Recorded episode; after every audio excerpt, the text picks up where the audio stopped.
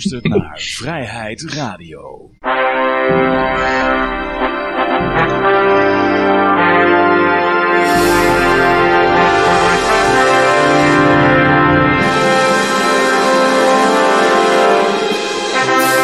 Ja, dames en heren, jongens en meisjes, weer een nieuwe aflevering van Vrijheid Radio. Leuk dat je luistert. We zitten hier gezellig in Café Libertaria met op dit moment Peter, Rick en Yoshi en ik. Mijn naam is Johan en uh, hoi uh, allemaal. Uh, leuk, dat, leuk dat jullie luisteren. En ja, goed. ja, we hadden vorige week beloofd dat Furman Supreme zou zijn. Ik had er speciaal voor die gelegenheid een, pony hier kun je me zien aangeschaft. Maar helaas, de beste man, die, die was het gewoon vergeten. Hopelijk misschien, ja, als alles goed is, komt hij volgende week. als hij het niet vergeet. De man is ook alweer 60 plus, dus... bijna 60, sorry. Dus ja, dan word je een beetje vergeetachtig. Hè? Maar goed, um, ja, we zitten hier lekker weer in onze schuilkelders. het einde van de wereld af te wachten. En ja, we gaan, uh, dit wordt weer gewoon de, de grote coronashow uh, deel 2. Ja. Nou, ik zit helemaal goed hoor. Ik heb uh, mijn kast vol staan met totaalvoeding, dus ik overleef het wel. Ik hoef gelukkig niet meer naar de supermarkt. Ik zie het, ik zie het achter je. ja, ik ben blij met mijn, met mijn nieuwe setup, met mijn nieuwe Hotler Hangout stream op Twitch. Ja. Kan ik lekker mijn tijd in kwijt. Vertel even voor de mensen die geen genoeg van jou kunnen krijgen, waar, waar kunnen ze dat vinden allemaal? Sinds het begin van de maand doe ik uh, iedere dag bijna uh, streamen, geef ik crypto's weg, verschillende crypto's, praten we een beetje over de prijs van crypto. Uh, Twitch.tv slash hangout. Ah, oké. Okay. Ja. Dus ja. Gaat zien beste mensen. Ja, en nou ja, je kunt gewoon tippen met de gewonnen crypto's van Yoshi bij ons via tipbitcoin.cash. er is een korte URL, die kun je hieronder in, in beeld zien. Dat is uh, ja, uh, bit.ly slash vrijheidradio en dan kun je, en, uh, kun je inbreken in onze uitzending met een kleine gesproken boodschap. ja, dan gaan we even naar de goud, zilver, bitcoins en de staatsschuldmeter toe. laten we gewoon beginnen met goud en olie. Ja, uh, goud zit bij mij op uh, 1629 dollar inmiddels. Ja, ik begreep dat net bij Peter al op 1643 zat. Het hangt een beetje vanaf welke site je kijkt. Hm. Maar het beeld blijft ongeveer hetzelfde. Een paar dagen geleden was er nog een aardig dalletje. Dat zit zo rond de 1500. Uh, en nu zit hij toch weer aardig wat hoger en het blijft wat scholen daaromheen. Maar dit is natuurlijk uh, nog een stuk hoger dan in vergelijking met vorig jaar toen het onder de 1300 zat. Oké. Okay. Ja, en de olie? En de olie die zit nu, uh, ja, zit die rond de 23 dollar per vat. Uh, en dat is heel erg laag, uh, want hij heeft wel rond de 60 gezeten. Een paar maanden terug, kijk, ja. dus zat boven de 60 dollar nog. Nou, dat is heel lang zo geweest ook. We vonden het toen een beetje saai. Het is rond de 55, 60 dollar zat een hele tijd. Maar sinds die prijzenoorlog tussen Saoedi-Arabië en Rusland is het uh, feest op de oliemarkt. Uh, en nu zit hij dus op 23 dollar. Die oorlog is er denk ik ook gekomen omdat het al zwak was. Dus dan, dan vechten ze al om een kleinere koek. En dan proberen ze te kijken wie, wie dat stuk van die koek krijgt. En als het daar niet over eens worden, dan krijg je, krijg je dit soort dingen. Mm. Ik denk dat het al aan het vertragen was. Want je had natuurlijk daarvoor ook al die geïnverteerde yield curve. Dat is ook al een recessieteken. Dat was nog helemaal voordat er sprake was van pandemie en zo. Dat is natuurlijk ook al uh, in gang. Ja, dit, dit dateert ook wel van, voor, uh, van voordat het überhaupt over de hele wereld verspreid was, hè? Ja, dan hebben we de, de bitcoin, die staat uh, nou ja, op, bijna op 6100 eurotjes. deze week heeft hij een beetje geschommeld, hij is zelfs nog 5500 euro geweest. Het gaat danst lekker een beetje op en neer. Ja, we hebben natuurlijk de, de drop gezien hè, oh, van, van bitcoin yeah. op het coronanieuws. Er komt een berichtje binnen. Corona, corona, corona extra. Corona, corona, corona extra. Ik heb net niet kunnen zien van wie die was, maar uh, ja. En Frommel komt ook binnen, zie ik op Twitch. Ah, maar um, uh, even denken, want, uh, over crypto en corona. er is natuurlijk um, een, een, een speler, een hele grote speler, die ook bitcoins bezit, die heel erg door dat corona geraakt is, waardoor heel veel posities gesloten zijn, is die prijs daardoor enorm gedaald. Maar voor Bitcoin zelf zie ik niet echt een, een verslechterde. Ik, ik, ik heb het aangegrepen om wat Bitcoins te kopen in ieder geval. Want ik uh, zie het niet zozeer als iets wat bitcoin raakt, maar wel iets wat mensen die veel bitcoins bezitten raakt. Dus dat is voor die mensen heel vervelend. Die moeten nou hun bitcoins verkopen. Maar dan ja, zijn ze voor ons extra goedkoop. Zo zie ik het. Maar zou het niet zijn dat door die crisis zeg maar allerlei mensen in de problemen komen met hun portefeuille en dan maar verkopen wat ze moeten verkopen. En dan, want je ziet eigenlijk toch dat, dat bitcoin ook gecorreleerd is aan de markt. Dat gelijk met de markt naar, gaat het naar beneden toe. Het gaat Ja, allemaal een beetje met elkaar mee. Maar dat komt dus omdat dat verhaal wat ik al jaren volhoud, dat er dus vanaf april 2017 eh, enorme eh, eh, posities zijn ingenomen door grote financiële instellingen. Eh, die dicteren nu inderdaad die markt. En sinds dat moment van dit april 2017 zie je dus ook dat cryptokoersen onafhankelijk van elkaar toch eenzelfde beweging aannemen. De golf is altijd tegelijk omhoog, tegelijk omlaag. Terwijl voor die periode schoot het alle kanten op en was de ene, de ene dag omhoog en de volgende dag de andere, snap je? En nu is dat veel meer gelijk. Dat komt volgens mij dus omdat die partij die jij nou benoemt, benoem ik als één partij. En eh, voor hun heeft die coronacrisis wel degelijk gevolgen. En die moeten dus inderdaad allemaal gaan liquideren. Maar voor de gewone mens betekent die coronacrisis dat die hele dag thuis zit, waarschijnlijk alleen maar op het internet eh, dingen te doen. Ja, die hebben allemaal de kans nu om in plaats van dat ze iedere dag naar werk moeten om hun pensioen te betalen en de hypotheek, heeft de overheid gezegd, jullie moeten allemaal binnen zitten. Die kunnen allemaal gaan uitvinden wat een bitcoin is. Dus Ja, maar die komen ook allemaal geld. te- Ja, als ze nog niks hebben, dan gaan ze natuurlijk ook niks verkopen. Maar ja, ik zou niet weten waarom dat dan één partij zou zijn. Er zijn waarschijnlijk een heleboel ja, hedge funds of, of financiële partijen in. En ook gewoon ook kleine beleggers. Als je wat bitcoin hebt en je hele aandelenportefeuille gaat omlaag. Ja, je moet toch wat verkopen en je mag niet Nee, werken omdat je thuis moet zitten. Ja, dan, dan kan ik me voorstellen dat je toch je bitcoin gaat verkopen. Maar voor die kleine belegger, ja oké, maar dat zijn dus niet zo, eh, dat, zijn, dat ben ik dan, om het maar zo te zeggen, hè, die in zijn bitcoin nou de helft verliest eh, van de ene op de andere dag. Maar eh, ja, echt veel mensen zijn er gewoon nog niet die daarin meedoen. Dus ehm, dit bi- bitcoin, ze vertellen je het verhaal dat de hele wereld de last heeft onder eh, corona. Dus moet ook de bitcoin omlaag. En ze hebben gewoon die controle dat ze dat dus kunnen doen. Want ze zitten nu bijna twee jaar hun winst te maken in die cryptomarkten. En die bitcoins die eruit komen, kunnen ze dus gebruiken om dat verhaal te vertellen. Van eh, we gaan allemaal naar beneden. En ja, ik zie daar dus in dat het de kans juist is voor, voor die kleine belegger om nu te kopen. Omdat veel van die financiële instellingen die allemaal margin calls krijgen, die ja, veel verder, eh, waarvoor de hele wereldeconomie nu ineens is veranderd. eh, die moeten dus anders omgaan met een bitcoin. Maar de, de persoon die gewoon thuis zit, eh, voor Ja, maar er zijn ook kleine beleggertjes. Zijn van die kleine beleggertjes die met Robin Hood, eh, die zaten ook met de hefboom van 20 in Tesla, omdat het zo hard omhoog ging. Eh, die, eh, ja, ik weet niet wat die allemaal gekocht hebben, maar ja, ik kan me voorstellen dat die ook van Bitcoin gecharmeerd werden. Ik denk dat het sterke punt van Bitcoin gewoon is dat, dat als die banken allemaal omkukelen, dan kan jij gaan bedelen bij zo'n bank om je, om je geld. En dan eh, krijg je waarschijnlijk eh 50 euro per week of zo eh, toegespeeld. En eh, dan kan je daar eh, 10 jaar op wachten. Maar bij Bitcoin blijven het jouw Bitcoins als je ze niet op een exchange hebt staan. Ik denk dat dat in deze tijden vooral ja, heel, ehm, heel krachtig kan zijn. En, en aan de Ja. andere kant, als we natuurlijk eh, miljarden of biljoenen gaan printen van geld, ja, dan heb je ook daar een bescherming tegen. Dus je bent eigenlijk heb je een bescherming tegen deflatie en inflatie. Net als met goud. Dus is eigenlijk hetzelfde verhaal. Hè? Hoewel je bij goud ook zag eh, dat, dat bij die crisis dat al die hedge funds die kennelijk mar- margin calls kregen, omdat alles naar beneden ging, ook hun goud verkochten. Gewoon verkochten wat er, wat er maar te verkopen was. Dus je zag ook goud en zilver omlaag gaan, alles ging omlaag. hè. Ja. En dat zie je vaak voor een crisis. Ja, Dat- maar het veert dat- sneller op. Ik denk goud veert sneller weer op. Dat, dat zie je nou, goud is alweer opgeveerd. En, Maar eh, Bitcoin toch ook? Bitcoin ja, ja ook Bitcoin zeker? ook, ja. ja dus dat soort dingen die komen gewoon sneller terug. eh.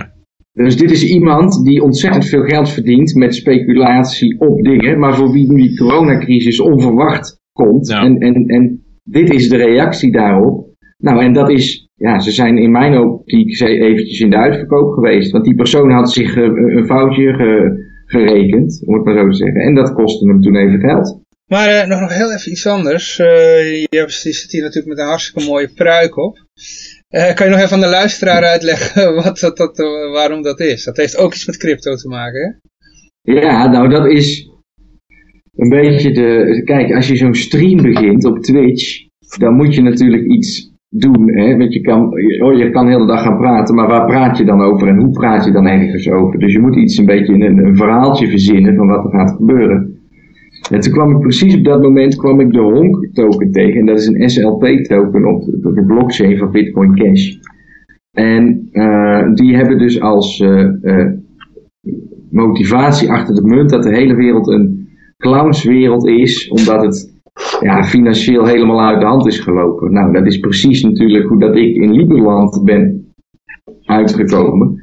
Want ik roep al jaren dat die hele wereld een, een clownswereld is, om het zo maar te zeggen. Dus, nou ja, ik had dat zo eens gelezen en het sprak mij wel aan. En toen ben ik op zoek gegaan naar mensen die daarmee bezig waren. En toen heb ik gezegd wat ik van plan was. En toen kreeg ik dus een hele zooi van die honk voor niks. Miljoenen. Nou, dus toen had ik een leuk eh, marketingbudget voor mijn stream. En ja, toen heb ik ook eh, naar, naar zo'n pruik gezocht. Want dat is dus hun, hun look, zeg maar, is de clown. Dus heb ik een clownspruik en een rode neus sinds dat moment. En ja, dat trekt hopelijk wat meer bekijkers als dat ik het niet op zou zetten. Eh, ik heb er zelf dus niet zo'n probleem mee. Ik vind het wel geinig. Dus, eh, Ja, ik ben die boze clown. Hè? Die op alles loopt te zeiken. Ja, ja, ja, ja. Nou ja, ik, eh, ik zal even een voorbeeldje geven. Hè. Ik, heb, ik heb wat. Je kan, eh, zeg maar, met honk tokens kun je tippen en dan kun je in de uitzending eh, inbreken. Ik Ja, kan dus, eh, ondertussen even een vraag beantwoorden van iemand in Twitch die vraagt: iedereen kan tokens maken en wie zegt dat dat dan niet de reputatie van die chain schaadt als daar alleen maar troep op terecht komt? En dat is in zekere opzicht ook wel Ja, zo. er waren in een hele korte tijd al 5000 SLP-tokens gemaakt. Ja. ik, ik heb er zitten kijken van welke tokens er onder andere al waren. Bijvoorbeeld, je hebt een aantal eh, Epstein, Epstein did not kill himself tokens. Eh, maar je had ook bijvoorbeeld een eh, eh, Naomi Brockwell, please unmute me token. Die had iemand naar haar crypto-adres gestuurd omdat ze, omdat ze hem, gemute, hem of haar gemute had. Het is, wel een, is al een corona-token, hè? Oh ja, ja, ja. Ja. ja. en toiletrol tokens en eh, noem maar op, joh. alles hebben ze.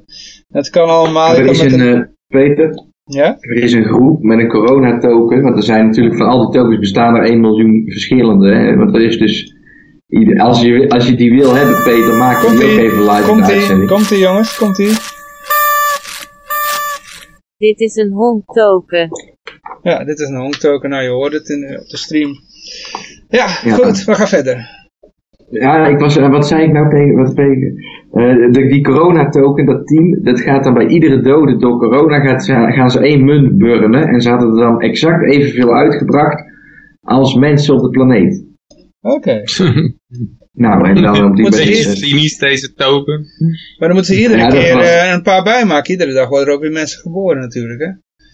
Er was een klein relletje, maar ja, nou ja, goed. Want meer- veel mensen vonden dat allemaal immoreel. En dat is eigenlijk precies wat Frommel dus zegt. Komt er iemand met zo'n coronatoken en iedereen die doodgaat aan corona burnen we één token. Nou, het zijn een hoop mensen dan weer over de zijk en ja, gaat de reputatie daarvan stuk. Nou ja, de reputatie is toch al slecht, want het is cryptogeld. Dus als jij een schaap die elke dag naar de televisie kijkt vertelt dat je geld verdient met crypto, dan ben je een crimineel. Dus die reputatie van crypto, dat gaat er pas verbeteren als mensen het nodig hebben in hun leven, denk ik. Maar het interessante is wel dat die dat het zeg maar wel vrij accuraat weergeeft hoe de, wat voor effect zoiets op de wereldeconomie heeft. Want hoe meer mensen er doodgaan, hoe meer geld er overblijft voor minder mensen, toch? Nou ja, iedereen heeft één token. Hè? En, en, en, en als er dan mensen doodgaan, dan gaan ze de, verdwijnt ook de token. Zo je- Oh, die wordt niet overgeheveld. Nee, die wordt dan geburnt. Je ook- kunt niks, niks erven in bitcoin, zeg maar. Of althans in, eh, sorry, in, eh, in corona token. Nou, volgens mij, als iemand dus niet doodgaat aan corona, dan moet hij nog blijven bestaan. Maar ja, we hebben hetzelfde weer. Het zijn allemaal van die praatjes. Eh, eh, waar komen die tokens vandaan? Van de mensen die ze nog niet geclaimd hebben. En dan zeggen ze, ja, die burnen we alvast. Maar als iemand zijn token heeft geclaimd en hij gaat toch aan corona dood. Hoe ga jij ervoor zorgen dat die token wordt geburnd? Dat kan je niet, want het is een cryptomunt. Waarom Mhm. iemand volledige zeggenschap heeft. Dus Mhm. ja, het zijn allemaal van die, van die dingetjes. En wie, wie, de vraag is, vraag ik me dan altijd af, wie creëert dat? Zijn dat echt mensen die met crypto bezig zijn? Of zijn dat me- mensen die in het bankwezen zitten en ermee bezig zijn om crypto gewoon continu maar slecht voor de dag te laten komen? Snap je? En Ah, ja. eigenlijk altijd maar lopen te... Want zo zijn er gewoon ontzettend veel mensen die betaald worden eh, voor- door banken om dit eh, te, hoe zeg je dat, te blokkeren of te, te stangen. Of, Ja, ja. Nou, niet alleen bij banken, maar daar heb ik ook wel eens over verbaasd. Dan heb je de Libertarische Partij eh, gaat dan een kandidaat uitzoeken. En dan hebben ze een, eh, een enorme dikke gast met een baard. Die gaat dan zijn spreektijd gebruiken om naakt op het podium een liedje te gaan zingen of zo. En dan denk ik ook altijd van, ja, zijn het nou niet gewoon geluiden die ingehuurd zijn om de hele zaak ridiculous te maken? Ja, precies. Um, ja. Furman heeft ook nog bij de Democraten en bij de Republikeinen hetzelfde dingetje gedaan. Hè? De, En, en bij zijn eigen ponypartij, hè? ook nog, ja. Dus, eh, die is Ja. niet ingehuurd, die is altijd zo. Maar we kunnen het volgende week aan hem vragen als hij er is. Hè? Eh, Ja, ik weet niet, ik of, weet die, niet. of die is ingehuurd door de, door de, eh, eh, door de CIA, hè, om daar de Ja. Libertarische Partij voor lul te zet, zetten. Zo aan. zet, dat maar bij de vragen, Rick. Furman, Ik, moet zeggen, ik denk niet eens CIA? zozeer aan, eh aan Vermin Supreme dan. want Oh, dat is een beetje dat, wel een grappige gast. Maar eh, ja, bij sommige ook zelfs bij advertentie heb ik het wel eens het idee. Ik luister van die podcasts voor, die een beetje in de libertarische hoek zitten. Of ronduit eh, eh, libertarisch zijn. En dan hebben ze een, een adverteerder bijvoorbeeld... van een schoonmaakmiddel om je ballen te wassen, zodat ze fris ruiken. En iemand anders, bijvoorbeeld een adverteerder op de... Hij is wel bijgebleven. Ja, het is wel bijgeblezen, maar ik vraag me dan af, is het nou echt of zitten daar gewoon een stel Bernie Sanders supporters die gewoon zeggen, nou we hebben een budget van Soros gekregen en we gaan advertentieruimte inhuren. En dan gaan we meest, want het zijn allemaal belachelijke dingen, van verschillende condooms die, eh, van verschillende maten, in 67 verschillende maten of zo, dat je allemaal, eh, ja, dat je precies op je maat kan passen en het- ja, eh, Maar er Luister jij dan liever naar een reclame van een levensverzekering? De rekening moet toch gewoon betaald worden? De, de- elke Nee, reclame is toch gewoon een Ja. diarree in je oren? Nou ja, dat maakt allemaal niet uit, maar het viel mij gewoon op dat het kan natuurlijk ook zo zijn dat een podcast die de Tinfoil Head heet, dat, dat, dat die ook alleen maar de keuze heeft over, over een, eh, wat was het nou, een, een kapper voor je kruishaar, zeg maar, voor je schaamhaarkapper. Die kan het, die kan het dan eh, mooi landscapen. En, die was, dat, en toen dacht ik ook van, ja, het is, het, het, misschien is het gewoon toeval dat zeg maar hele buitenissige podcasts ook alleen maar hele buitenissige bedrijven aantrekken. Dat is Maar denk ik geen toeval. Dat is, dat is gewoon Ja. heel bewust, toch? eh, nee, ik bedoel, dat, misschien is het, eh, is het geen, zit er geen kwade eh, wil achter of zo. Nee, ik geloof Maar- het ook niet. Maar ja, af en toe vraag je wel eens af eh, bij eh, inderdaad sommige Ja, libertarische ja. kandidaten of dat niet ge- eh, gewoon een co-opt actie is. Eh, Ja, je kunt natuurlijk ook gewoon denken van de, dat is pas echt vrij denken, weet je. Als je dat soort reclames gewoon van harte uitnodigt. het is natuurlijk ook echt belangrijk, hè? Schaamhaarkapper. Ja, Landscaping.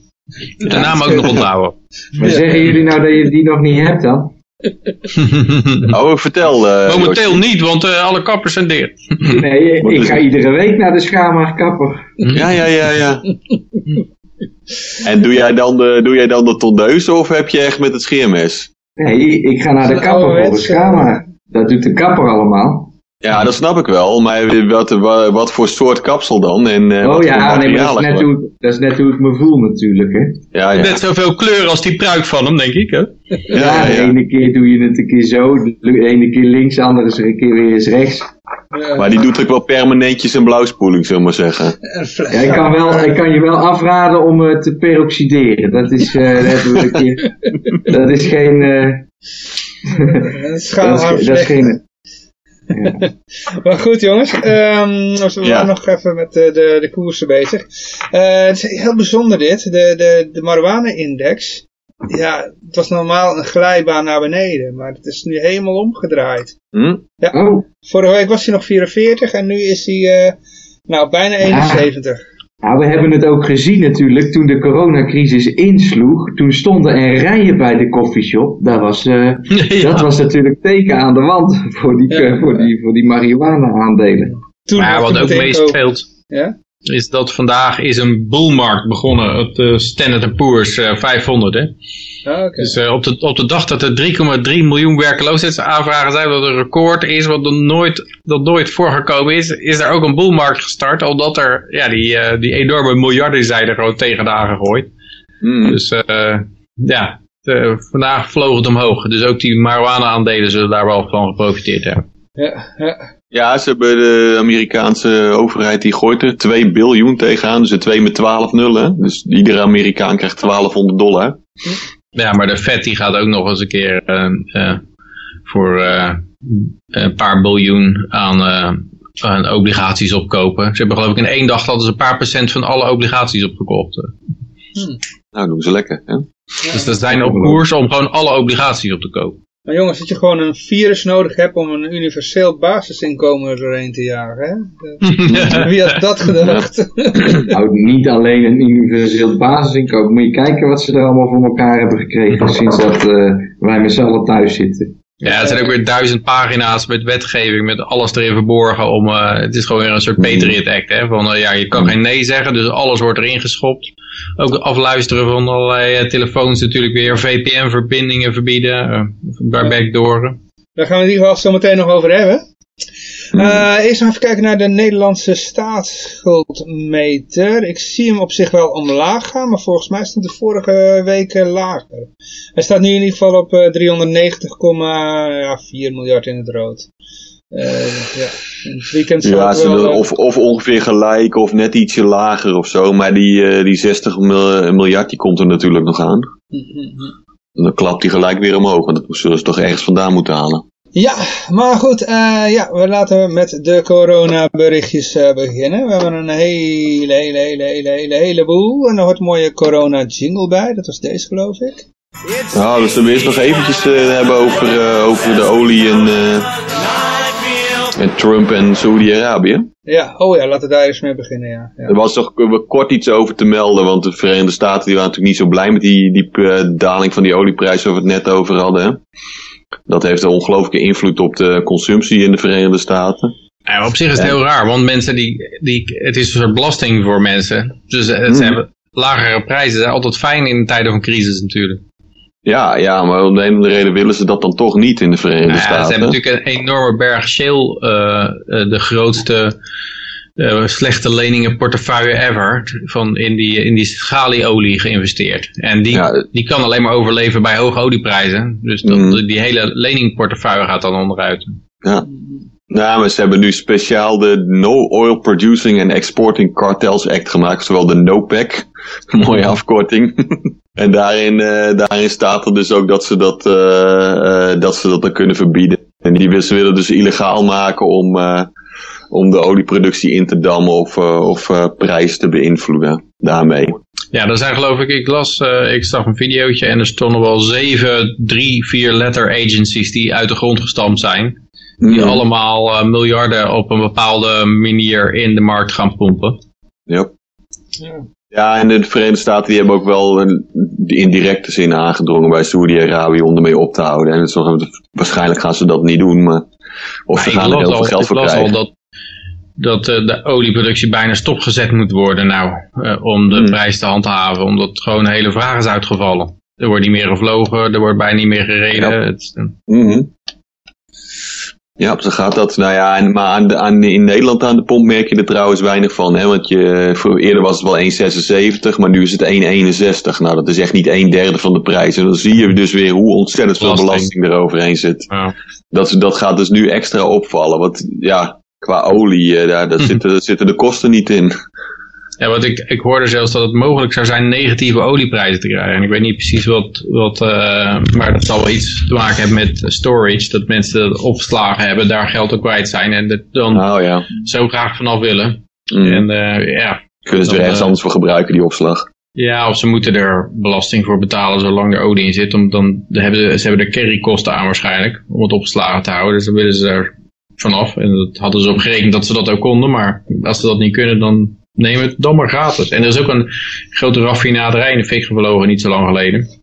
Dus, Mm. eh, ja, dat zal ook wel een probleem zijn. Nou, wat veel gebeurt met olie, of tenminste weet, weet ik niet hoor, want ik ben niet zo heel erg thuis in die markt, maar ik weet wel dat er eh, mensen, eh, die kopen dan op een bepaalde prijs die olie op, in de hoop dat het hoger gaat. En zolang het niet hoger gaat, dan hebben zij gewoon een schip waar die olie in zit. En Ja. die, oh, die, die, dat schip mag pas aanmeren als die olie op een bepaalde prijs staat, want dan is het Mm. verkocht. Nou, en ik kan me wel voorstellen, als jij nou net eh, drie minuten voordat zij eh, de, de markt naar beneden hebben getrokken, eh, zo'n schip hebt aangeschaft, dan ben je best bereid om te zeggen, nou ik wacht nog even een maand, want ik zie het nog wel omhoog gaan, weet je wel. Maar dat op een gegeven moment, ja, moeten die mensen toch het ronddraaien, want het geld moet wel een keer weer rondgaan, denk ik. Ja, dat schip Ja. dat kost gewoon de hele tijd geld ook. Het is floating storage heet dat geloof ik. Hè? Dat schip dat kost natuurlijk geld, er zit bemanning op. eh, eh, en eh, ja, als je dat voor anker legt, het, moet, de, de, het licht moet aanblijven en het moet eh, bewaakt worden. En dus Ja. het kost allemaal geld. Dus ik, kan me voorstellen dat ze, ja, dat ze er op een gegeven moment voor heel weinig geld van af willen als ze het niet meer beter zien worden. Dus dat is wat ik me erbij voorstel, negatief olie. Maar ik weet het niet natuurlijk. Het zou ook kunnen zijn dat de olie eh, goedkoper kost als dat het kost om het uit de grond te pompen. Dat zou ook nog iets. Maar dat, eh, dat eh, zijn zomaar twee gokjes. Ja, dan valt er een heleboel uit. Ik vind het altijd zo raar. Dan hebben ze de OPEC en die moet dan beslissen wie dan, dan minder gaat produceren en zo. Maar eigenlijk hoef je dat helemaal niet te beslissen. Want de productie valt vanzelf uit. Want als de olieprijs van 40, 50 naar 40 dollar per vat gaat, dan zijn er gewoon een aantal producenten die omvallen. Die, die de hoogste kosten hebben. En dan, dan neemt de productie iets af. En als het dat niet genoeg afneemt, dan zakt hij naar 30 terug. En dan zijn er nog een paar producenten die afvallen. Dus daar hoef je helemaal geen vergadering over te hebben tussen Rusland en Saudi-Arabië. En wie neemt nou het meeste, laat die olieprijs gewoon zakken. En op een gegeven moment houden we gewoon een gedeelte van de Russische productie op. Of uh, Saudische productie. Dat gaat gewoon vanzelf. Ja, maar dat is natuurlijk gewoon een soort uh, de overleg binnen een oligarchie van landen die, uh, die graag uh, de handel bij zichzelf willen houden. En allerlei andere mensen of andere landen de markt uit willen drukken. Ja, dit is bewezen dat dat eigenlijk niet kan, zo'n monopolie. Want het was ook bij OPEC al bekend dat er enorm veel vastgespeeld werd. Dat ze dan zeiden, ja, we gaan dan met z'n allen gaan we productie beperken om de prijs hoog te houden. Mm. En dan was er altijd weer een land die bleek dan te cheaten. En dan was er een ander land die, die, die, ja, die had dat door en dan gaan wij ook cheaten. En uh, ja, dan, het, niemand hield zich er eigenlijk aan. Het was zoals monopolies altijd gaan als er geen overkoepelende regering bij zit om het te handhaven. Mm. Maar dat zie je nu dus weer terug bij Saudi-Arabië en Rusland. Hm. Ja. Hebben we nog een voorspelling? Voorspelling voor de prijs bedoel je? Ja, en hoe dit nou, dit NOPEC uh, bilbom uh, uit gaat pakken. Gaat dat er echt komen? Nou, dat denk ik niet. Nee, dat is, dat, ja, Amerika staat er een beetje alleen in, denk ik. Ik denk dat ze ergens in het midden gaan uitkomen wel, hè. Dat ze, ze denken, ja, maar zo gek kan het toch ook allemaal weer niet. En er worden allerlei andere uh, olieproducenten uit de markt geconcurreerd. Maar zo extreem als de Verenigde Staten dat wil, dat zal ook niet gebeuren. Maar dat is, dat is, dat is politiek, hè. Je vraagt altijd meer dan je wilt hebben. Ja. Klopt, ja. Oh. Maar, dan gaan we nu eindelijk naar de coronaberichten toe. Eindelijk, ja. ja er wordt een jingletje bij. oh, corona. Vorige week hadden we een bericht dat in de Verenigde Staten zo iemand wilde. Die wilde alles afluisteren, telefoondata hebben mm. uh, vanwege de coronavirus. En nu zie je al dat dit ook al heel snel overgewaaid is uh, naar de Europese Unie. Binnen een week. Het gaat net zo snel als het coronavirus. Ja, ja. hard, ja. Ja, ja, ja ik ben niet zo wantrouwig aangelegd, hè, maar het is wel heel toevallig dat dit soort dingen dan tegelijkertijd gebeurt ineens. Dat ze dat een soort logische stap vinden, omdat, ja. er, uh, omdat er nu een crisis is. Ja, ja dat ja. kun je ook anders aanpakken. Ja. Je kunt ook gewoon mensen een app op hun telefoon zetten en dat ze vrijwillig gaan doorgeven waar ze zijn bijvoorbeeld. Er zijn genoeg die dat inderdaad ook echt gaan doen, maar... Uh... Je hebt ook mensen die dat helemaal niet willen. Ik bedoel, zou jij het, willen, zou jij het doen? Nee, maar ja, dit, ja wat, wat voor voordeel heeft dit nou, weet je? Het, het loont pas als je zeg maar uh, echt mensen gaat, um, kan en mag buiten houden uit je, uit je eigen eigendom, zullen we zeggen. Doordat je daar ter plekke een test afneemt uh, die binnen 10 minuten klaar is. Die tests die zijn inmiddels. Oh, van Yoshi. Honk honk. Honk honk van uh, Yoshi. Oké, okay, dan gaan verder, Rick. Nee, dat, dat loont pas als je mensen ook dan daadwerkelijk fysiek kan weren uit je eigen, eigen winkel bijvoorbeeld. Van je, of dat je op straat weet eh, wie er om je heen loopt die corona heeft en die je niet in het gezicht moet gaan niezen of zoiets. Ja, wat voor Ja, effect mensen heeft die dat, al eh, corona hebben, die kan je wel in hun gezicht niezen. Dat, eh, Nee, andersom. Ja. Ik wil graag weten waar de gevaren lopen, weet je. Zoals in een computerspelletje of zoiets. eh.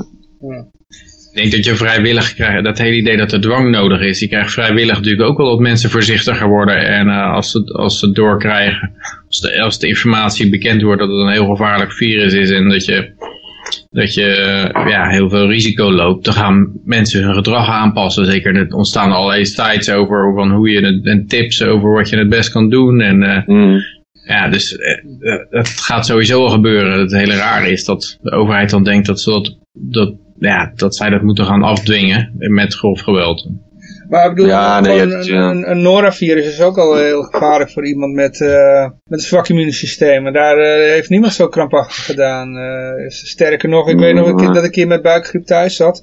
En ze hadden geen vervanger op mijn werk. En zei ze, ah Johan, kun je toch abs- alsjeblieft komen? Nou ja, ik ben uiteindelijk maar gekomen om van het gezeur af te zijn. Maar ik had gewoon hartstikke Mm. buikgriep en ik ga met, eh, met eten om, weet je wel.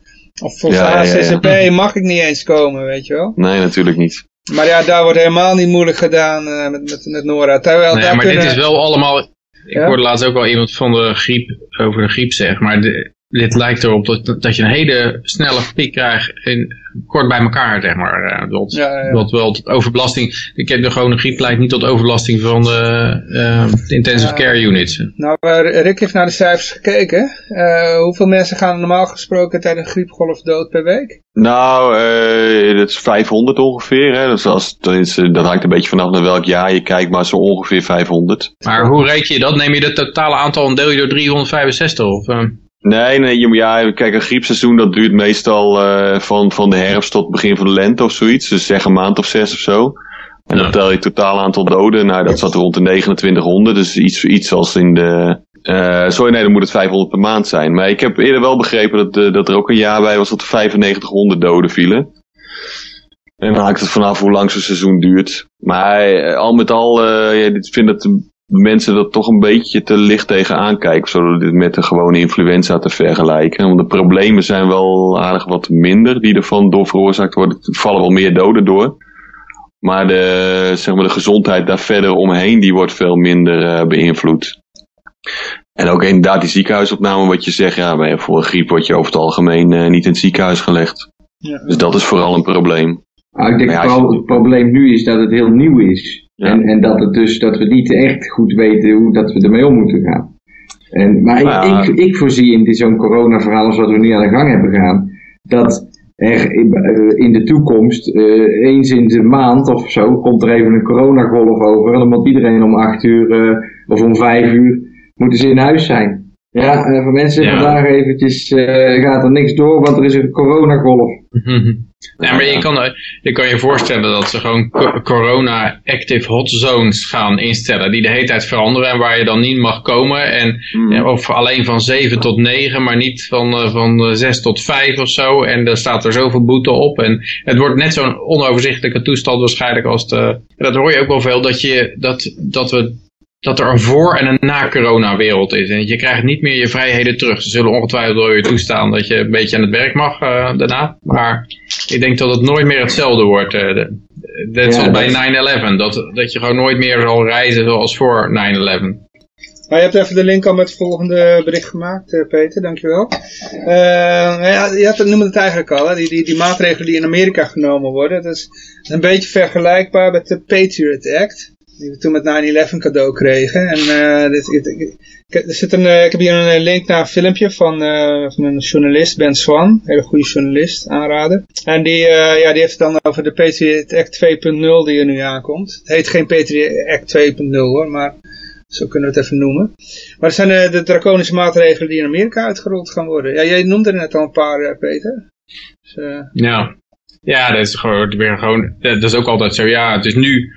Het is nu een nood, we gaan allemaal dood en eh, snel en eh, je moet hier, eh, dat is een beetje net zoals wat, wat Nancy Pelosi zei, you will know what's in it after you sign it of zo, of, of to, to find out what is in it, you have to sign it.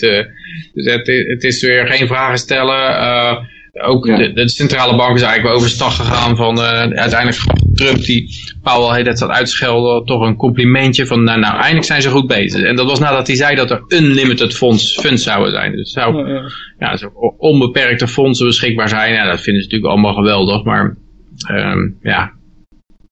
En ik hoorde ook al van, eh, ja, encryptie, dat was ook nou weer een, eh, een probleem. Ah, dat moest ook, opeens, alles wordt daar, alle hele verlanglijstje wordt in zo'n in zo'n eh, bil gegooid. Van, eh, ja, we wilden toch wel backdoors van encryptie hebben, dat kan er ook nog wel voorbij. Heeft de beeld inmiddels al een naam? Of, eh? Earnit, de Earnit bill of zo, dat was een, eh, dat was een van de, maar dat is, dat, niet Burnit, maar Earnit. Dat, dat, Burn it ja, dat, earn dat it. hoor je dan ook. Ja? Ik heb ook een stukje gezien over die, eh, ook zo'n filmpje van, eh was nou van James Corbett geloof ik, over ten eerste dat, dat dit soort scenario's al, al uitvoerig besproken zijn, helemaal tot in het kleinste detail ongeveer wat er moest gebeuren. Ook met prijzen van China, omdat die zo hard konden optreden en het ging helemaal mis in die landen waar ze eh, zachte democratische toestanden hadden. Ehm, maar die hadden ook allemaal van die dingen dat je bijvoorbeeld alleen een bepaalde wijk in mag als jij een, een eh, QR-code op je telefoon kan laten zien dat je een eh, soort clean bin of health hebt. Of dat je alleen nog maar mag reizen als je een, als je een vaccin hebt. Ze zegt nee, het is niet verplicht, maar ja, als je wil reizen, dan eh, moet je wel, eh, Ja. moet je wel kunnen laten zien dat je ingeënt bent. Eh, dus Ja. Nou ja, maar dat is voor, voor bepaalde landen is dat toch ook zo? Dat is nu al zo. Dat was Ja, voor ja. de coronacrisis ook. Ja, dan moest je Ja, dat is kunnen op laten zien bepaalde landen in te gaan, zeg maar. Ja. Maar dan, dan, Ja. dan zou het gewoon kunnen zijn van, oh ja, je wilt de supermarkt in. Of, eh, en en hier zat er ook al aan te komen met, wil je je kind naar de kinderdagverblijf? Ja, dan moet je ook inenten en zo. Mhm. Ja, wat eh Ben van den ook vertelt is, eh, die, die maakt de vergelijking met de Patriot Act. Toen zijn ook allerlei draconische maatregelen eh, uitgerold, want ja, Amerika was in, in een shock. Dus er was er even een tijdelijke maatregel, en ja, die zijn eigenlijk nooit meer weggegaan. Dus ja, en dat verwacht hij dan ook dat, met dit. Dus, Ja, dat zit er wel dik in, ja. ja, dus, Maar ja, ze kunnen ook wel te ver gaan. Ik nou dat in, eh in, in eh, was nou, in Spanje, dan kon je niet meer in je eigen achtertuin zet- zitten. Dat was ook door de politie gemonitord. In Frankrijk worden alle alcoholverkopen verboden, want nu de mensen verplicht thuis zitten en ze gaan drinken, dan krijg je meer huiselijk geweld. Dus moest alcoholverbod algemeen eh, in worden gesteld. Ja, dus, maar ik denk dat Ik zal er eens even eentje gaan pakken. Hm. Dat is een heel goed idee. ja, ja, ja, ik, nu, eh, zolang het nog kan. nu, nu het nog kan, jongens. Ja, precies. Ja, het is een beetje bedoel wel een beetje de vraag wanneer, wanneer mensen nou eens een keer in opstand komen. Ja, ja, maar dat is ook zo. Mensen durven de straat niet meer op. Dat is natuurlijk ook allemaal ideaal hiervoor. Weet je, iedereen zit bang thuis. En ja, eh, als, op een gegeven moment ben je daarvoor geconditioneerd geraakt. Dat als de, als de overheid de alarmcode geel geeft in jouw regio, dat je dan gewoon binnen moet blijven. En iedereen vindt ook dat je binnen moet blijven. En iedereen eh, zwaait ook met, bezwerend met zijn vinger naar jou en wijst jou na als jij dat niet zou, niet zou doen. Dus dat hele demonstreren, dat wordt nog heel lastig, denk ik. Ja. Ja, maar het recht van demonstratie is in Nederland ook ingetrokken. Hè? Het recht van vergadering ook. Dat hebben ze Nou ja, dat- op, dat is dus in meer- als noodmaatregel. Dat is ook Ik had- onder deze coronacrisis eh, gedaan. Ik had ook gelezen dat net, eh, besloten. Ik weet niet of het nepnieuws is wat ik gelezen heb, want dat is soms lastig. Maar dat die eh Maggie Blok, de, de minister van Belgische Gezondheid, eh, Belgische minister van Gezondheid, die had verboden dat er eh, eh, dat je seks met meer dan met drie of meer was Ja, ook ja, verboden. ja, ja, ja. Ja, is dat echt? Ja, dat is echt. Ja, Wie gaat dat Ja, controleren? in New York, ja, in New wel, York ja. was eh, anal rimming verboden ook. eh. ja, ze zijn echt heel bezig om allerlei goede, goede maatregelen te treffen om eh, de de maatschappij weer gezond te maken. Civil disobedience heeft dan wel een grens, hè? ja, ja, ja. Zo ver wil je ook weer niet gaan. Nee, maar ja, anal rimming, dat levert je eerder E. coli eh, vergiftigingen op. Dus dan, eh, dan krijg je blaasontsteking, zullen we maar zeggen. Ja, Jij zegt Of hepatitis, hepatitis Laat kun je er ook op. van krijgen. Maar eh, de bankbiljetten, hè, die, eh, die- dat is natuurlijk ook een bron van eh, corona. Ja, Ja. Ja, goed nieuws heel voor crypto. Oh nee. Maar het valt heel toevallig ook samen met, met de agenda van dat ze sowieso al van het cashgeld af wilden. Ja, Ja, maar eh, eh, dit, Ja. dit valt met heel veel agenda's Ja. samen. Ja, ja dat, dat is, er valt zo ontzettend veel samen. ABN AMRO houdt op, na 106 jaar op met eh, fysieke goud- en zilverrekening voor leden. Moet binnen een week of zo geliquideerd worden, geloof ik. Of, eh, Oh, ja, deze week de moet het verkocht worden, anders gaat het automatisch uit. eh. Ja, en ik wil, maar ik wil het toch iedere keer wel weer benoemen. Dat we niet maar denken dat dit nu heel logisch is dat het bij corona hoort of zo. Want het speelt al heel lang, dit, deze maatregelen. Ja, Al die dingen dus waren al wel, lang Alles wordt nu ineens uitgevoerd. De, ja, de maar het, ja, van het, ligt Julian al- het lag allemaal op de plank. Gewoon. Het lag op de plank dit. En, eh, Ja, precies. Dus ze, ze wisten die timing. Julian Assange was nu, MH17 was precies nu. Eh, allemaal dat soort dingen zijn precies nu. De goudrekening van ABN AMRO precies nu. Nou, voor China kwam het ook heel goed uit, want uiteindelijk waren ze af van die redden in eh, Hongkong. in mijn optiek is dit... Nou ja, goed, nee, ik ga het niet zeggen. Want dan, ik, heb een, eh, ik heb een clowns eh pruik op en geen aluminiumfolie hoed. Ja, eh, Mhm. Nee, maar ja, kijk, eh, dat, is dat was ook wel grappig. Ja, dan zegt Xi zegt dan van, eh, ja, er is geen corona meer in China, maar ja, het is nog wel in Taiwan en Hongkong. Dus dan heeft hij, eh, spreekt hij zichzelf tegen, want dat ziet China ook als China, hè? Nee. Of, ja. Tenminste, de communistische Nou, zou je partij ziet dat als China. Ja. Ik wil dus de hele tijd tegen mezelf zeggen van kijk, nou heb ik voordeel, ik sta buiten de maatschappij, ik heb mezelf er zo ver buiten gezet, ik ga het mij zo min mogelijk aan laten trekken. Maar het is onmogelijk, want Mm. iedereen is helemaal in de war ervan. En eh, nou ja, dat is natuurlijk logisch. Als je, de, als je dus een keer de televisie aanzet, we hadden hier laatst van de week hadden we, eh, want het gaat hier altijd over Kosovo hè, in het nieuws. Dus het was nou, hadden ze een special over eh, corona in Kosovo, was dat. Nou ja, goed, toen, en toen dacht ik bij mezelf, de hele wereld wordt op dit moment gecoronaat, zoals Servië gekosovo'd wordt op de media, in de media. En ja, goed, ik, eh, ik denk ook een beetje aan het interview wat we hebben gehad met die John McAfee. Eh, misschien dat hij inderdaad het virus wel tekort heeft gedaan door het daar als griep af te schilderen. Eh, maar er zitten toch ook wel dingen in waar, die hij zegt waarvan ik denk, ja, ik kan, Ja. ik kan, Hij had het toch over een narrative wat er dan eh, gebouwd zou worden. Dat hij nog niet wist welke, maar dat hij wel het vermoeden had dat er een groot verhaal aan zat te komen.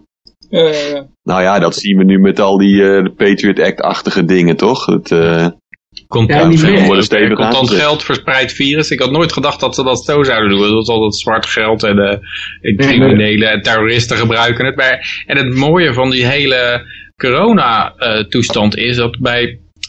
Kijk, daarvoor met terroristen moest je nog een enge vent met een baard hebben die had gezegd van ik ga jullie allemaal opblazen of zo. Maar bij corona, ja, dat is gewoon, je kan asymptotisch, dus je, dat totaal, je, hebt- je vertoont helemaal geen symptomen en dan kan jij het toch verspreiden. Dus je bent toch een moordenaar zonder dat je het aan iemand kan zien. En, de, en die, Ja.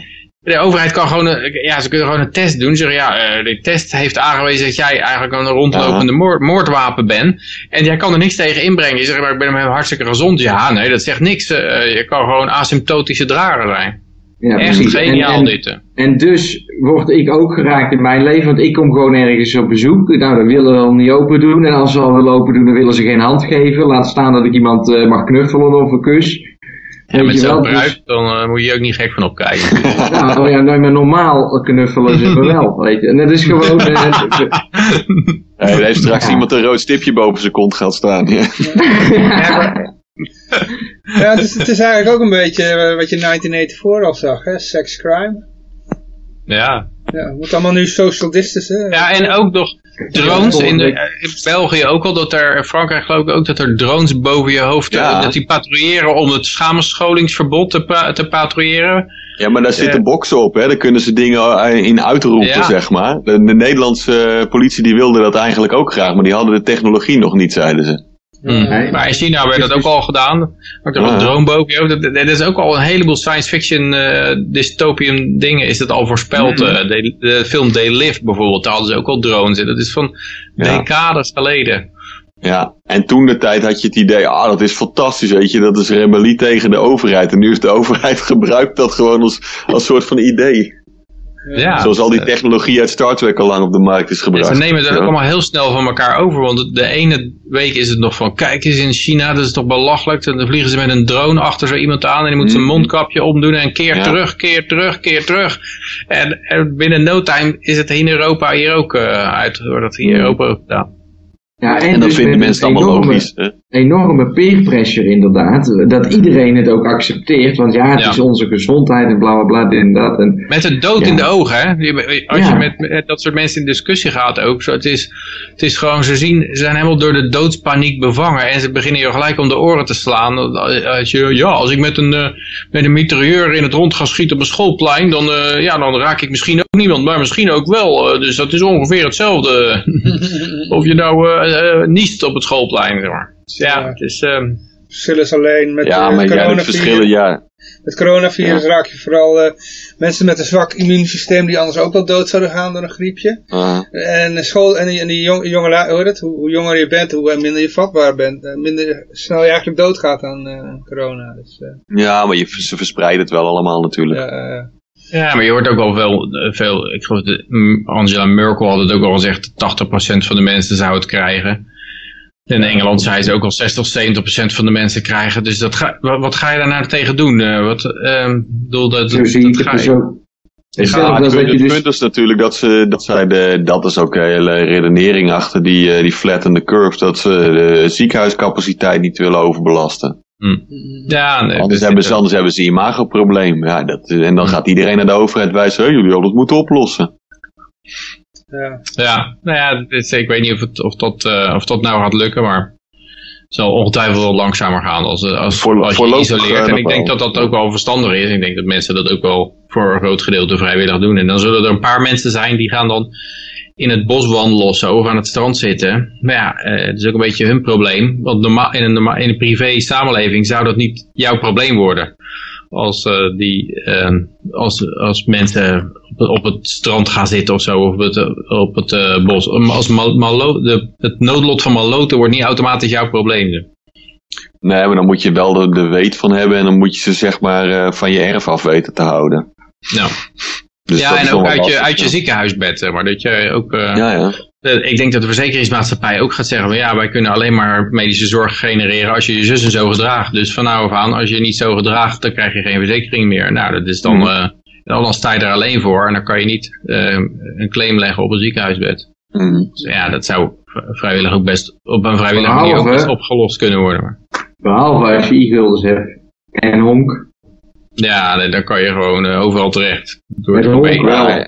Bij, elk ziekenhuis geaccepteerd, denk ik. Wat ik nog zat te denken, waarom je eigenlijk niet gewoon abonnementen op ziekenhuizen hebt. Ja. In plaats van die dure verzekeraars ertussen. Maar goed, dat is een ander verhaal. Ja, ja, ja, ja. Ja, plus dat je ook een heleboel dingen gewoon niet zelf mag aanschaffen van, eh, van medicijnen of zo. Want dat daar allemaal, eh, kijk dat, dat ma- malaria eh, spul, Ja. dat, eh, ja, dat als je dat gewoon zou kunnen kopen, dan eh, dat zou natuurlijk wel een hele hoop uitmaken. Oh, maar daar gaan mensen wel van overdoseren. Hebben we straks nog een berichtje over. Ja, Misschien ja. kunnen we die even naar voren trekken of zo.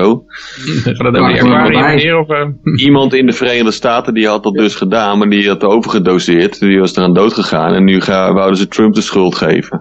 Nee, maar dat was Want die had, die had gezegd dat het wel oké was. Ja, maar dat, dat, hij had iets uit zijn aquarium gehaald, toch? Schoonmaakmiddel Ja, ja, voor zijn aquarium. Ja, ja. Chlor, chlorine of zo.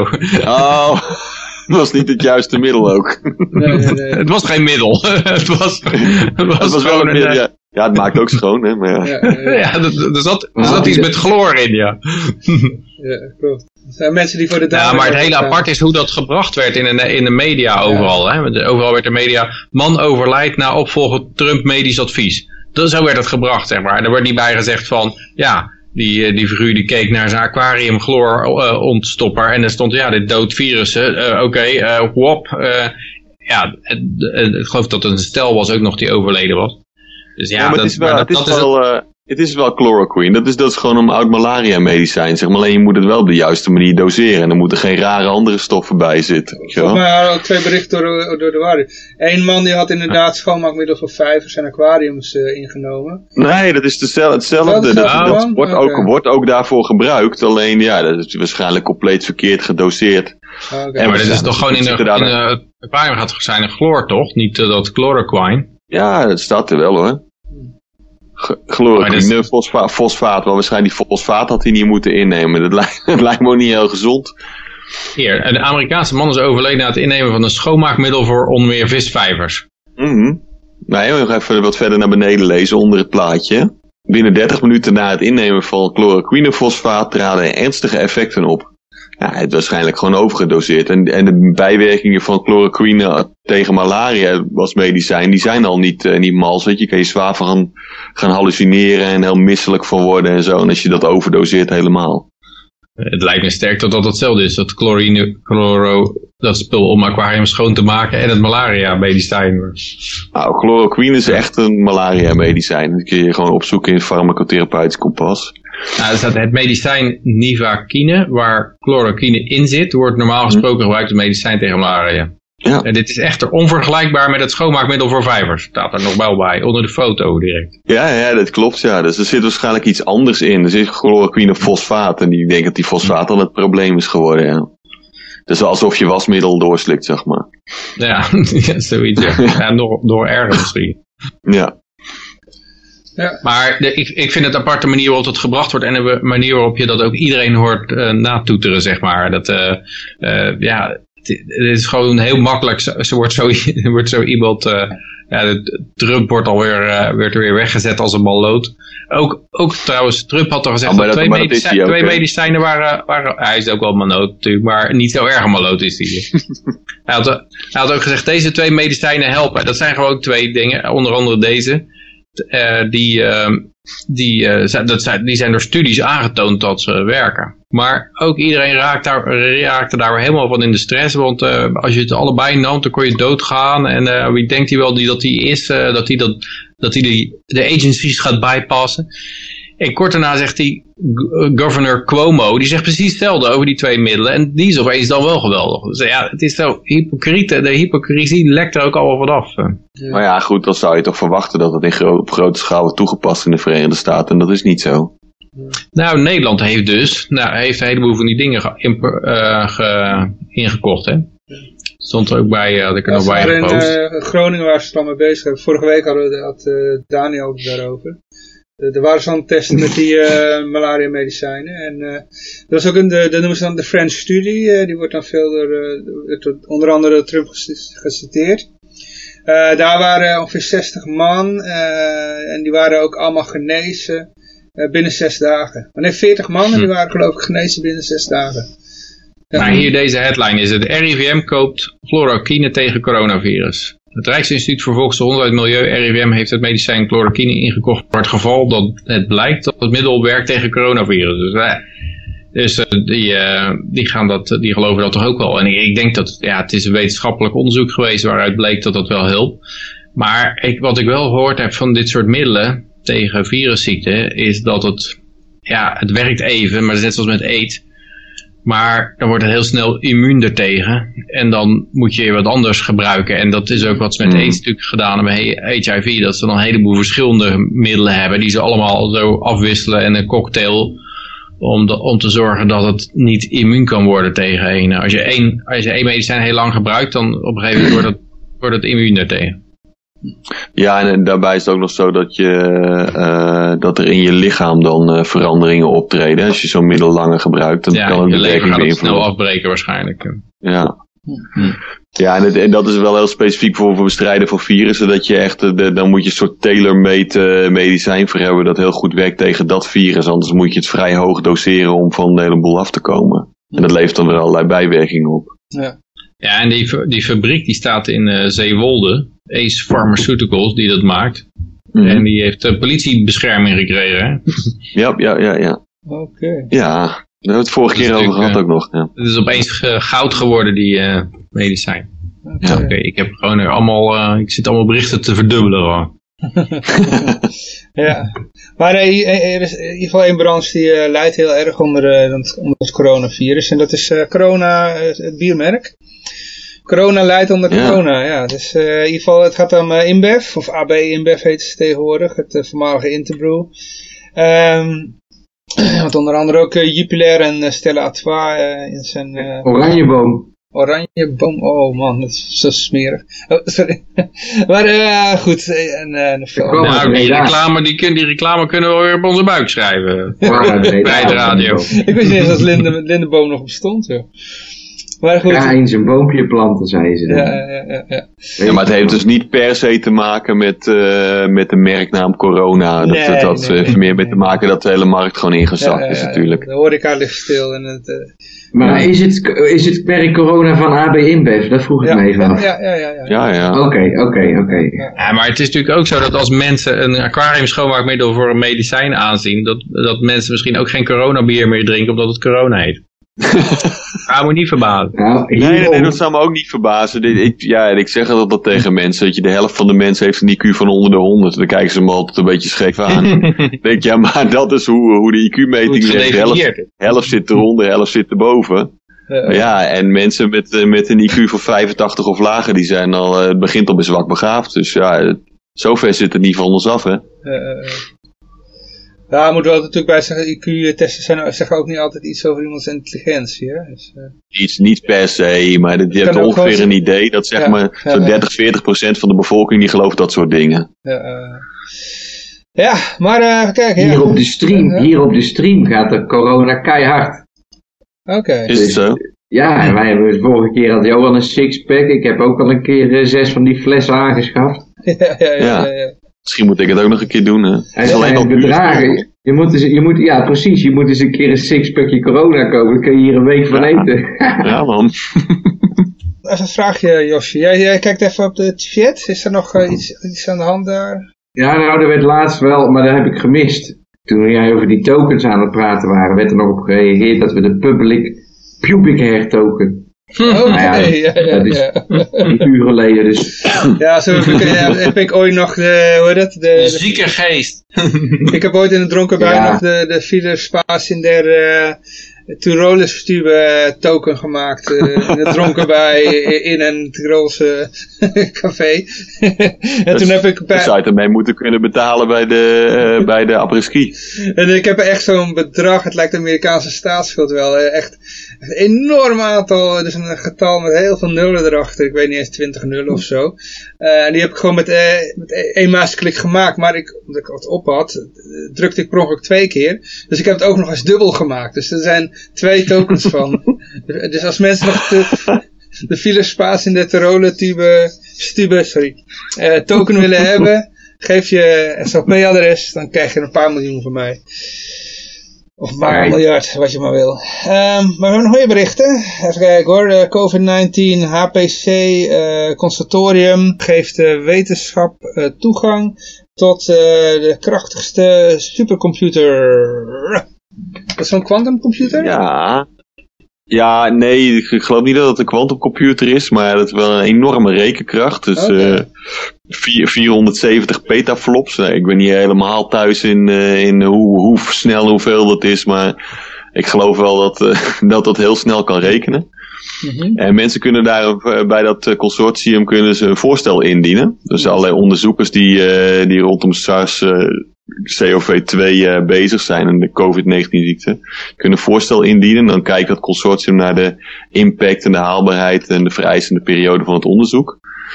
Nou ja, dan eh, eh, wordt er samengewerkt en, om, de, om die computers daar al, die, al het rekenwerk te laten doen. Dus allerlei modellering van moleculen en zo en, en reacties binnen het lichaam, die kunnen dan allemaal doorgerekend worden. Mhm. Ik vind het een mooi initiatief en ik dacht eigenlijk van nou, eigenlijk de, de, de private sector die gaat ons weer eens redden. Ja, ja. Ja, volgens mij is er met, eh, is er met, parallel, met dat parallel processen dat je eigen rekencapaciteit beschikbaar kan stellen. Dat was ook al een initiatief voor. Dat jij je GPU kan gebruiken om, eh, nou, het gaat dan allemaal over het vouwen van eiwitten, van die, eh, om, om nieuwe eiwitten te vinden. Mhm. En eh, daar kon jij, eh, ja, daar kon je je, CPU, je GPU voor inzetten, geloof ik. Mhm. Net zoals ooit naar dat buitenaardse leven zoeken, dat SETI-project, dat was ook zo'n project. hè. Ja. Ik heb hier nog even een leuk, eh, leuk statistiekje over bitcoin. Het aantal eh, petaflops in bitcoin is 80 miljoen. Oké. Zo, Ja, het ziek idee. en dat zit over de hele wereld verspreid dan. Dat zit al op alle decentrale miners, eh, maken samen 80 miljoen. En hoeveel was dit nu? 470. Dus dit is meer. Nee, 330. 400 470 petaflops. Petaflop. Oh ja, even kijken of ik het dan goed zeg. Dat ik er niet een duizendje vanaf zit, weet je wel. Mhm. Eh, maar nou, er staat echt eh, network hashrate in petaflops 80 miljoen. Mhm. Ja, Nou ja maar dat zou ook kunnen. Maar het zijn natuurlijk, het zijn maar hash, hash rates zijn, ehm, het zijn eh, hele specifieke berekeningen. Dus dat, daar kan je eh, snel veel meer van hebben. Maar zo'n supercomputer die nou ingezet is, daar kan je echt floating point berekeningen mee doen. Dus de getallen mee vermenigvuldigen, optellen, aftrekken, dat soort dingen. En die hashes, ja, daar zitten impliciet zitten daar een hele hoop berekeningen in. Maar het zijn vaak integer berekeningen en het, ze zitten alleen maar in een vast formaat om, om zo'n hash te berekenen. Dus als al die bitcoin eh, miners deze berekeningen zouden doen, dan zou het aantal petaflops kunnen dalen omdat het een ander soort berekening is. Ja, je kunt het zelfs helemaal niet. Als je van die ASIC miners hebt, die kunnen niks anders doen dan hash, Nee, hashes berekenen. Dus, Ja, oké, dat begrijp ik. Hm. Maar als die, stel dat diezelfde kracht wel eh, andere berekeningen zou kunnen doen, dan zou je alsnog een andere petaflop krijgen. ja, het zijn, het zijn vooral integer berekeningen, dus gehele getallen voor die SHA-dingen. Maar, en hier heb je floating point berekeningen voor nodig. Dus eh, dat, dat, ja, dat is, dat is sowieso Ik moeilijk te vergelijken. Ik snap het Maar als je, als je al die chips zou ge- hebben gemaakt om, om dit soort berekeningen te doen, ja, dan kan je ook wel weer een hele hoop het, eh, berekenkracht krijgen. Dat, dat kan wel in de, nou ja, waarschijnlijk de 10% van, het, eh, van dit aantal liggen dan. Ja, oké. Ja. Maar nog verder met het corona-nieuws. Ja, hartstikke. Ehm even kijken, ja. Dat is een corona-jingle. Het eh, kabinet eh, broedt op strengere regels na weekenddrukte. Ja, dit is dan een bericht van 22 maart. En ze hebben die strengere regels dus nu al genomen. Ja. Dus die regels die nu tot 1 juni gelden, dat je eh, dat inderdaad dus ook die supermarkten ermee bezig moeten, wat, wat nu al voor de nodige ellende zorgt. Tot 1 juni, dit is nieuw voor mij. Ja. Ja, we hebben, ja, dat klopt. Dus het zijn net nieuwe maatregelen ook. Die zijn net, net begin deze week zijn ze afgesproken. De maatregelen in Nederland lopen door tot 1 juni. En ze gaan dan 31 maart gaan ze nog wel weer een evaluatie doen van of er bepaalde maatregelen aangepast kunnen worden. Maar waarschijnlijk worden ze gewoon doorgezet. Ja, ja, En misschien moeten er nog wel weer nieuwe bij komen of zo. Maar goed, Ja, zo joh. snel gaat dat dus. Het wordt eerst dan, eh, ja, wordt dan aan de hand van dat zoveel mensen buiten zijn geweest, wordt er over gesproken. Hé, misschien moeten we dan toch maar strengere regels doen. En dan heel snel gebeurt dat ook. Ja, er wordt dan weinig over getwijfeld, weinig oppositie in de Tweede Kamer ertegen. Ja, maar Ik dit, er op, als het op snel dit opzet, je zag dit opzetje al heel aan het aankomen. Dat is echt zo'n typisch eh, wat we Hegelian dialectic noemen, van de action, reaction, solution. Eerst zeiden ze van, nou ja, of we meer maatregelen moeten nemen, dat hangt af van het gedrag van burgers. Of ze zich gedragen. En dan zag je gelijk de pers daarop springen. Die ging natuurlijk met camerateams, gingen ze de duinen in en de bossen. Ja, kijk, we, het is gewoon een uitnodiging. En eh, kijk, hier zitten mensen bij elkaar te picknicken. Oh, vreselijk, het is nooit zo druk geweest in de Haagse markt. En, en het zijn echt van die mensen die, die vinden dat heerlijk om daar... eh, dat zijn dezelfde mensen met een IQ van 50 die een hesje aantrekken. En dan in de supermarkt eh, mensen eh, beginnen in te schelden. Want nu is het eindelijk mijn kans om, om mensen terecht te wijzen en, en uit te voeteren. En, en, en om meer, meer geweld van de overheid te vragen. Oh ja, en die Ja, gaan dus- helemaal los op het feit dat ze nu mensen hun vrijheid mogen beperken. En die gaan zeggen van... eh, Ja, maar mensen Maar die dit- dat dit- zien ook, die, die dat in het nieuws zien van, oh, iedereen is gewoon de straat op en we gaan allemaal dood en eh je, moet echt ophouden, je bent niet goed wijs als je, dat, eh, als je daar tegen bent. En, eh, de NSB'er komt in ze los. ja, ja. corona. Ja, de, de alerte burger, hè. Is de Ja, waakzame? Help ons. Ja, ja, Help ons allemaal een, hal- anderhalve meter afstand te houden. ja, ja, Je zal maar 16 zijn en op een bankje in het park willen gaan zitten. ja. Maar goed, wat doen, jullie, wat doen jullie daar dan aan? Dus zeg maar, eh, jullie gaan gewoon naar buiten lopen met vrienden ergens wat drinken of zo. En jij zat laatst toch ook, eh Josje, Ja. je zat laatst in het restaurant ook aan allemaal verschillende tafels. Ja, precies. Nee, ik, eh, Ja, nou, maar ik hou wel op, ik pas wel op, ja. Ik, ik heb Nee, maar- nou, ik heb, ik heb mijn hele kasten volgelegd met eten en ik zit gewoon elke dag te streamen. Ja, dat had ik anders ook gedaan. En ik wil mezelf de hele tijd volhouden. Nee, maar ik wil mezelf dus de hele tijd volhouden dat het mij niet zal raken. Als ik naar buiten wil, dan ga ik naar buiten. Zeg ik dan, ja, en, kijk, ik hoef nou niet naar buiten. Toevallig was het deze week begon het hier keihard te sneeuwen. Dus ik heb twee dagen lang dat ik binnen moest zitten. Ja, was het ook sneeuw. Dus ja, was ik toch niet naar buiten gegaan. Maar ja, ik ben hier, kijk, ik zeg tegen mezelf, ik ben hier voor Liberland. Als ik hier met 100.000 Liberlanders was geweest, dan hadden we het misschien anders gedaan. Maar nu ben ik in mijn eentje. En ja, ik wil nog steeds mijn Liberland gaan behalen. Dus ik ga niet met dit corona allemaal moeilijk doen. Maar je Hoe is de coronasituatie in Liberland? De dode taal. heeft niemand, in, in Liberland heeft er niemand corona. Kijk eens aan, het is een soort vrijhaven. Eh, weet je niet, misschien heeft, Medisch systeem, eh, is de ziekenhuizen van Liberland nog niet overbelast? misschien Nee, nee, ja, maar Josje, misschien heeft die ene visser die daar op Lieberland woont, eh, heeft hij wel corona, maar dat, dat weten we niet, hè? Sst, Johan, dat moet ik toch niet zeggen. Ik ga binnenkort ga ik mezelf crowdfunden. Oké. Moeten we wel eens bij elkaar liegen. Niemand heeft corona in Lieberland. Als je ook van je corona af wil komen, dan kun je ook naar Lieberland komen. En is het zelfs al sterker, Lieberland heeft helemaal geen ziekenhuizen nodig, zo gezond zijn die mensen. Ja, precies. Nee, ja, zonder gekheid. Eh, ik probeer eh, er zoveel zo min mogelijk mee eh, betrekking te hebben. Maar alle winkels zijn niet dicht na drie uur. Dus als, ik, ik word normaal pas om één uur wakker, jongens. Dan moet ik meteen mijn deur uit voor boodschappen. En dan, ja. Maar ja, goed. eh, eh, eh. Nee, maar ik let er ook wel op. Maar ik vind de vraag of je een, eh, zeg maar, enorm verbodsspectrum nodig hebt. Of dat je, dat je zelf voorzichtig bent. Vind ik twee verschillende vragen. Nou ja, dat, dat Net wel. zoiets als, als met drugsgebruik, zeg maar. Wil je drugs gebruiken ja. Of, eh, of, of wil je het verboden zien? Ja, dat snap ik. Bedoel, Hier zit er wel een soort van... eh, kijk, met drugsgebruik kun je zeggen, zolang er geen overlast is, is het nog tot daar aan toe. Maar de overlast is hierbij echt wel lastig te beperken. Je, je kan het zomaar aan iemand overdragen die er wel last van krijgt. Ja, maar dat is toch ook- eh, Kijk, Drugs is ook. toch ook met de, Eén met de één griep jointje en je bent gelijk eh addict. Dan maak ik het, maak ik het toch in vergelijking met de griep. Als ik mezelf ziek voel en ik weet dat ik het kan besmetten, of eh, ik heb een, eh er Ja. staat eh, weer, dat was een ander, maar ik weet nou even niet. Maar als ik dus, eh, dan neem ik voor mezelf de verantwoordelijkheid dat ik niet naar buiten ga. En dat is echt wel eens een keer gebeurd, weet je wel. Ik ja, maar dat eh, zouden mensen in dit geval denk ik ook wel doen. Alleen de, de eerste week hiervan, dan kun je gewoon rondlopen zonder symptomen. En heb je het gewoon wel verspreid. Nee, maar het punt is, wat ik wel een beetje heb, is van ja, oké, het is heel vervelend dat het virus uit dat eh, eh, laboratorium is ontsnapt, maar het is nu op de wereld hoor. Het, het bestaat nu gewoon. Jij hebt nog steeds laboratoriumtheorie. Jij Ja, zit hier gewoon ik. een pruik op, heel veilig, en een rode neus. Maar wij, zijn, wij worden gelijk opgerold hier, in Nederland. Dat, dat, dat virus is ontstaan, hè? Dat, is, dat is, heeft zich ontwikkeld en dat bestaat nu. Dus dat krijg je toch niet van de planeet af. Nee. Eh, we zullen ermee moeten leren leven en dat eh, helpt het niet als wij zomaar gaan accepteren dat we nooit meer naar buiten mogen. We kunnen allemaal ziek worden en als het betekent dat we vanaf nu 60 worden in plaats van 80. Nou, wat, eh, so be it. Geniet van de tijd dat je er bent en laat je niet opsluiten, weet je. Dat eh, denk ik er ook.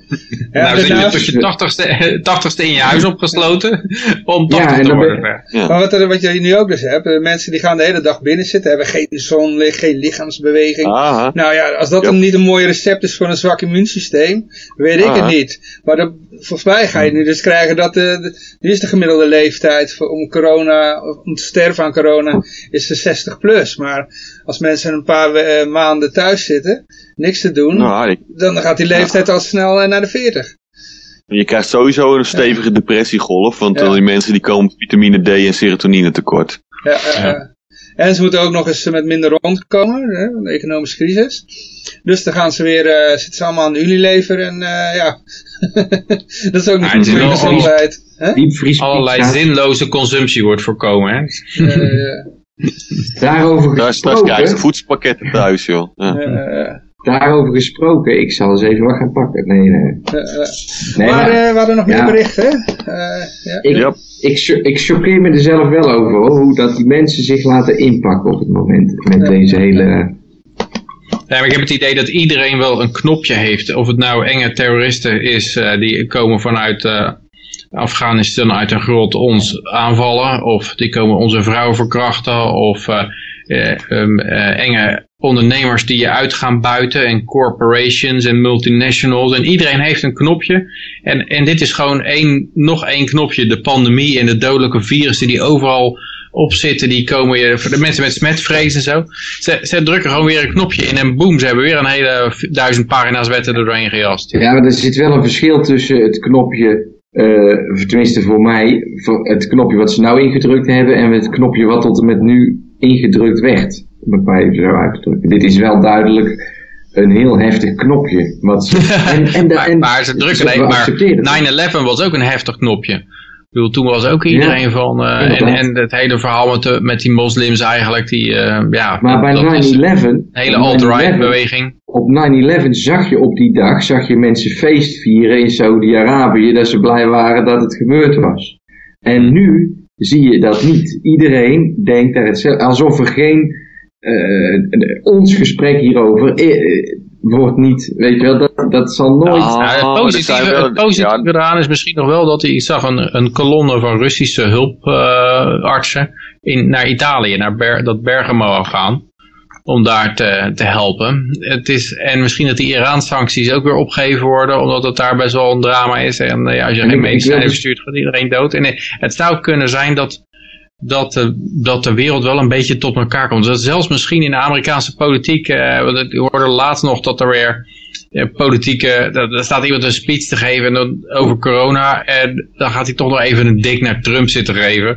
Dan denk je wel van jongens, als als er toch zoveel levens op het spel staan, doe dan een beetje een overstijgend iets zeg maar. Ga dan niet proberen nog even wat politieke punten te scoren, maar ga gewoon proberen de handen ineen te slaan. Dit is een mooi moment wel, waarop, ja, waar we allemaal samen voor staan, zou je, zou je kunnen zeggen. En, het, en ja, al die, die nationale verschillen eventjes opzij gezet moeten worden. het, Dat, het eh, risico wat ik erin zie is dat juist daardoor worden de mensen die er dus tegen zijn, om wat voor reden dan ook, eh de makkelijker nog uitgefilterd. Dit wordt echt, eh, dit is echt een, een, een provocatie zeg maar, naar alle doemdenkers om niet buiten te blijven, om na vijf uur naar buiten te gaan, gewoon omdat jouw ego het op dat moment niet aan kan.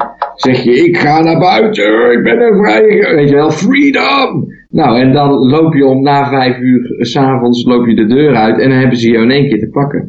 En zo kunnen ze heel makkelijk, al die moeilijke mensen die normaal in hun eentje dus ervoor zitten, pakken ze nou dus op die manier, eh, ja, die, die triggeren ze nu, weet je wel. Die lopen ze echt te pushen. Snap je? Ik, ik, stel dat je dus al een doemdenker bent en je gelooft in de platte aarde bijvoorbeeld. En dan gebeurt dit. ja, dat zijn geen En- doemdenkers, mensen die in platte aarde gelo- geloven. Die denken dat die Nee. morgen ook nog gewoon plat is en overmorgen. En, ik zei eh, stel dat je het en-en bent. Dus je bent en een doemdenker en, En je gelooft je gelooft ook aarde. nog eens dat, ja. En dan gebeurt dit. Kun jij je dan nog staande houden met de theorie die je de hele dag voor jezelf voorhoudt? Of trip je hem op dat moment? Omdat je dus, weet je wel, en, en zo worden denk ik in de komende maanden, tot met juni hoor ik net een half uur geleden, worden er dus op die manier heel veel mensen uitgefilterd die een gevaar zouden kunnen opleveren, omdat ze hun emoties op bepaalde kritieke momenten niet in controle kunnen houden. En eh, ja, nou ja, dat, dat zie ik hierin. Ja, maar ze gaan een heleboel mensen tegen de muur drijven. Ze gaan mensen eh, die hun, hun baan verliezen. Want het zo, die krijgen allemaal een klein uitkeringtje waarschijnlijk uit de, Ja. uit de geldpers. En, Ja. en, eh, en ze worden afhankelijk gemaakt van de staat. Eh, dan gaan ze alcohol verbieden. Eh, ja, ik denk dat zo'n dat zo'n heleboel mensen tegen de muur gaan drijven. En dat is nog heel interessant hoe die mensen gaan reageren allemaal. Wie er het eerst flipt en wie er het eerst in opstand komt. En Nou, er zijn een aantal, de, aantal berichten zo waar, eh, waar dat aardig in speelt, inderdaad. Maar de Die, enige eh, manier waarop dit kan eindigen is denk ik inderdaad een opstand ertegen. Maar de vraag is Ja. of dat die er ooit komt, één, en hoe dat, dat zou gaan verlopen. Wat nou, maar je moet ook eh, wel bedenken beginnen we dat- in Liberland. dat er eh, ook eh, een hele hoop regels overboord gezet worden opeens. Hè? Van, oh ja, die verplegers die de, hun vergunning verlopen is, die kunnen toch Mhm. wel eh, meehelpen. Ja. eh, bezorgingsregels voor supermarkten die belachelijk zijn, eh, even afschaffen. Milieuregels voor Londen, die onmogelijk maken in Londen, die zijn opeens, opeens niet meer zo urgent en worden afgeschaft. Er, er nood breekt wet ook. Dus er ik kan ook een heleboel opeens opgeruimd worden uit, uit nood. En aan de, er andere kant, maar aan de andere kant ook weer niet. Want daar hebben we nou weer twee artikelen over. Ja.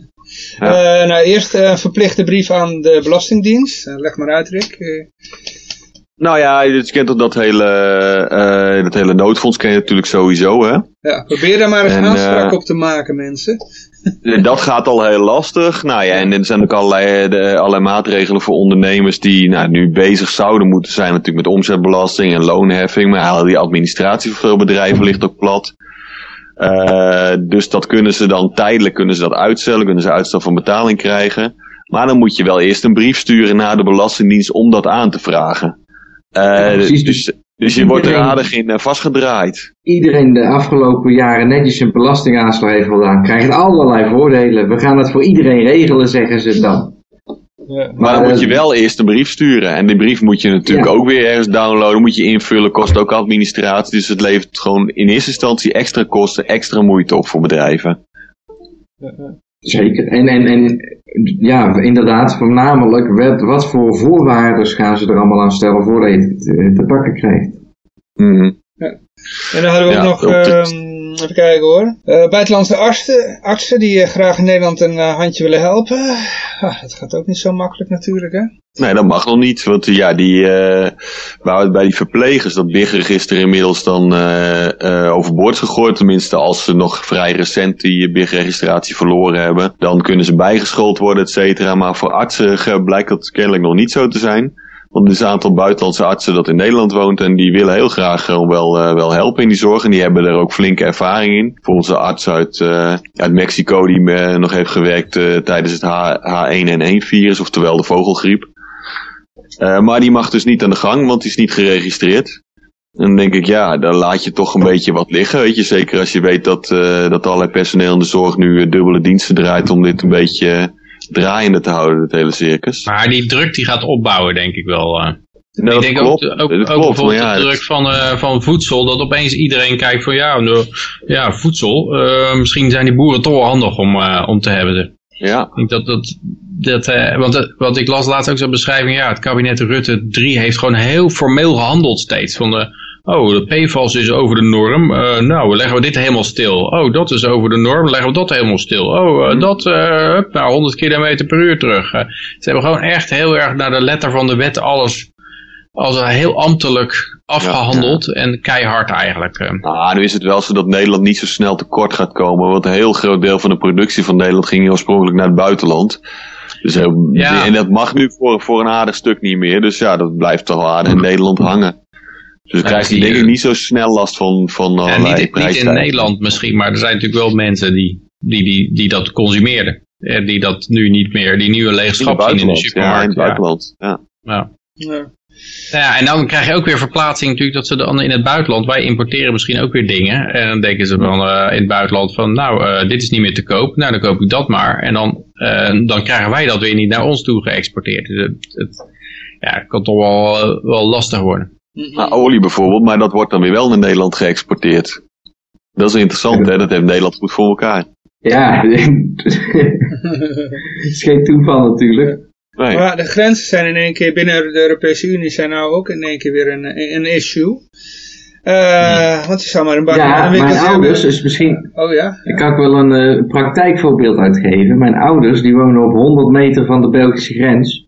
Ja. En daar staan, en die gaan dus meestal voor de boodschappen naar Nederland en alle sociale contacten in Nederland. En ze hebben nou op alle tussenwegen tussen België en Nederland, heb ik begrepen van mijn ouders die ik deze week gebeld heb, staan van die, van die zeecontainers op de weg en mag je dus niet de grens over. Ja, ja. Maar eh, ja, eh, dit gaat dan over Balen-Nassau. Ehm Ja, dat is, dat is een eh, paar kilometer van bij mijn ouders vandaan. ja, ja, ja. Ja, maar dit, dit zijn de, we komen nu een beetje in de sectie eh, eh, eh, bedrijfsberichten en, en soms ook hele grappige, maar ook hele rare.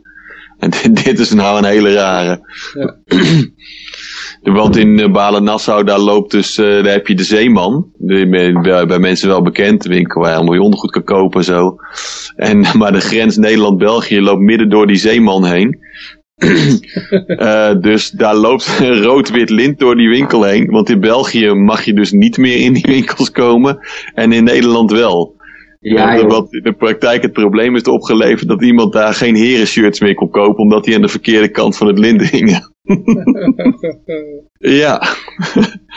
in België heet dat een niet-essentiële winkel en in Nederland wel dus. ja, ja. Ja, dat, Dat zal er misschien wel mee te maken hebben dat de zeeman Nederlands is. Nee, nee, in België heb je ook zeeman hoor, maar eh, ja, dat, die grens loopt er gewoon midden doorheen. Dus in Ja, de Nederlandse is- kant kun je nog wel kopen. Ja, ja eh, wat dat betreft is het voor een Liberland en een bitcoin en zo, is het allemaal wel interessant. eh, zijn, is weet je wel, ik denk wel dat mensen hierdoor gaan nadenken, om het maar even zo te zeggen. Ja, er staat ook de opmerking bij, hè. En voor mensen als Onno, die bijvoorbeeld een slaapshirtje willen kopen, die mensen moeten dat toch echt via de webshop of een andere winkel doen, helaas, zegt de woordvoerder. Het zijn gekke tijden, we hebben een oplossing gezocht, waarin we toch van nut kunnen blijven voor de maatschappij. Ze kunnen toch ook al de Ja. verkoopwaar achter dat lint vandaan halen en in, in de andere kant zetten? Ja, dat kan, maar die Belgen mogen natuurlijk die winkel niet in. Nee, maar de Nederlanders toch wel? Ja, maar de Be- Belgische politie die waakt natuurlijk over dat Belgische deel.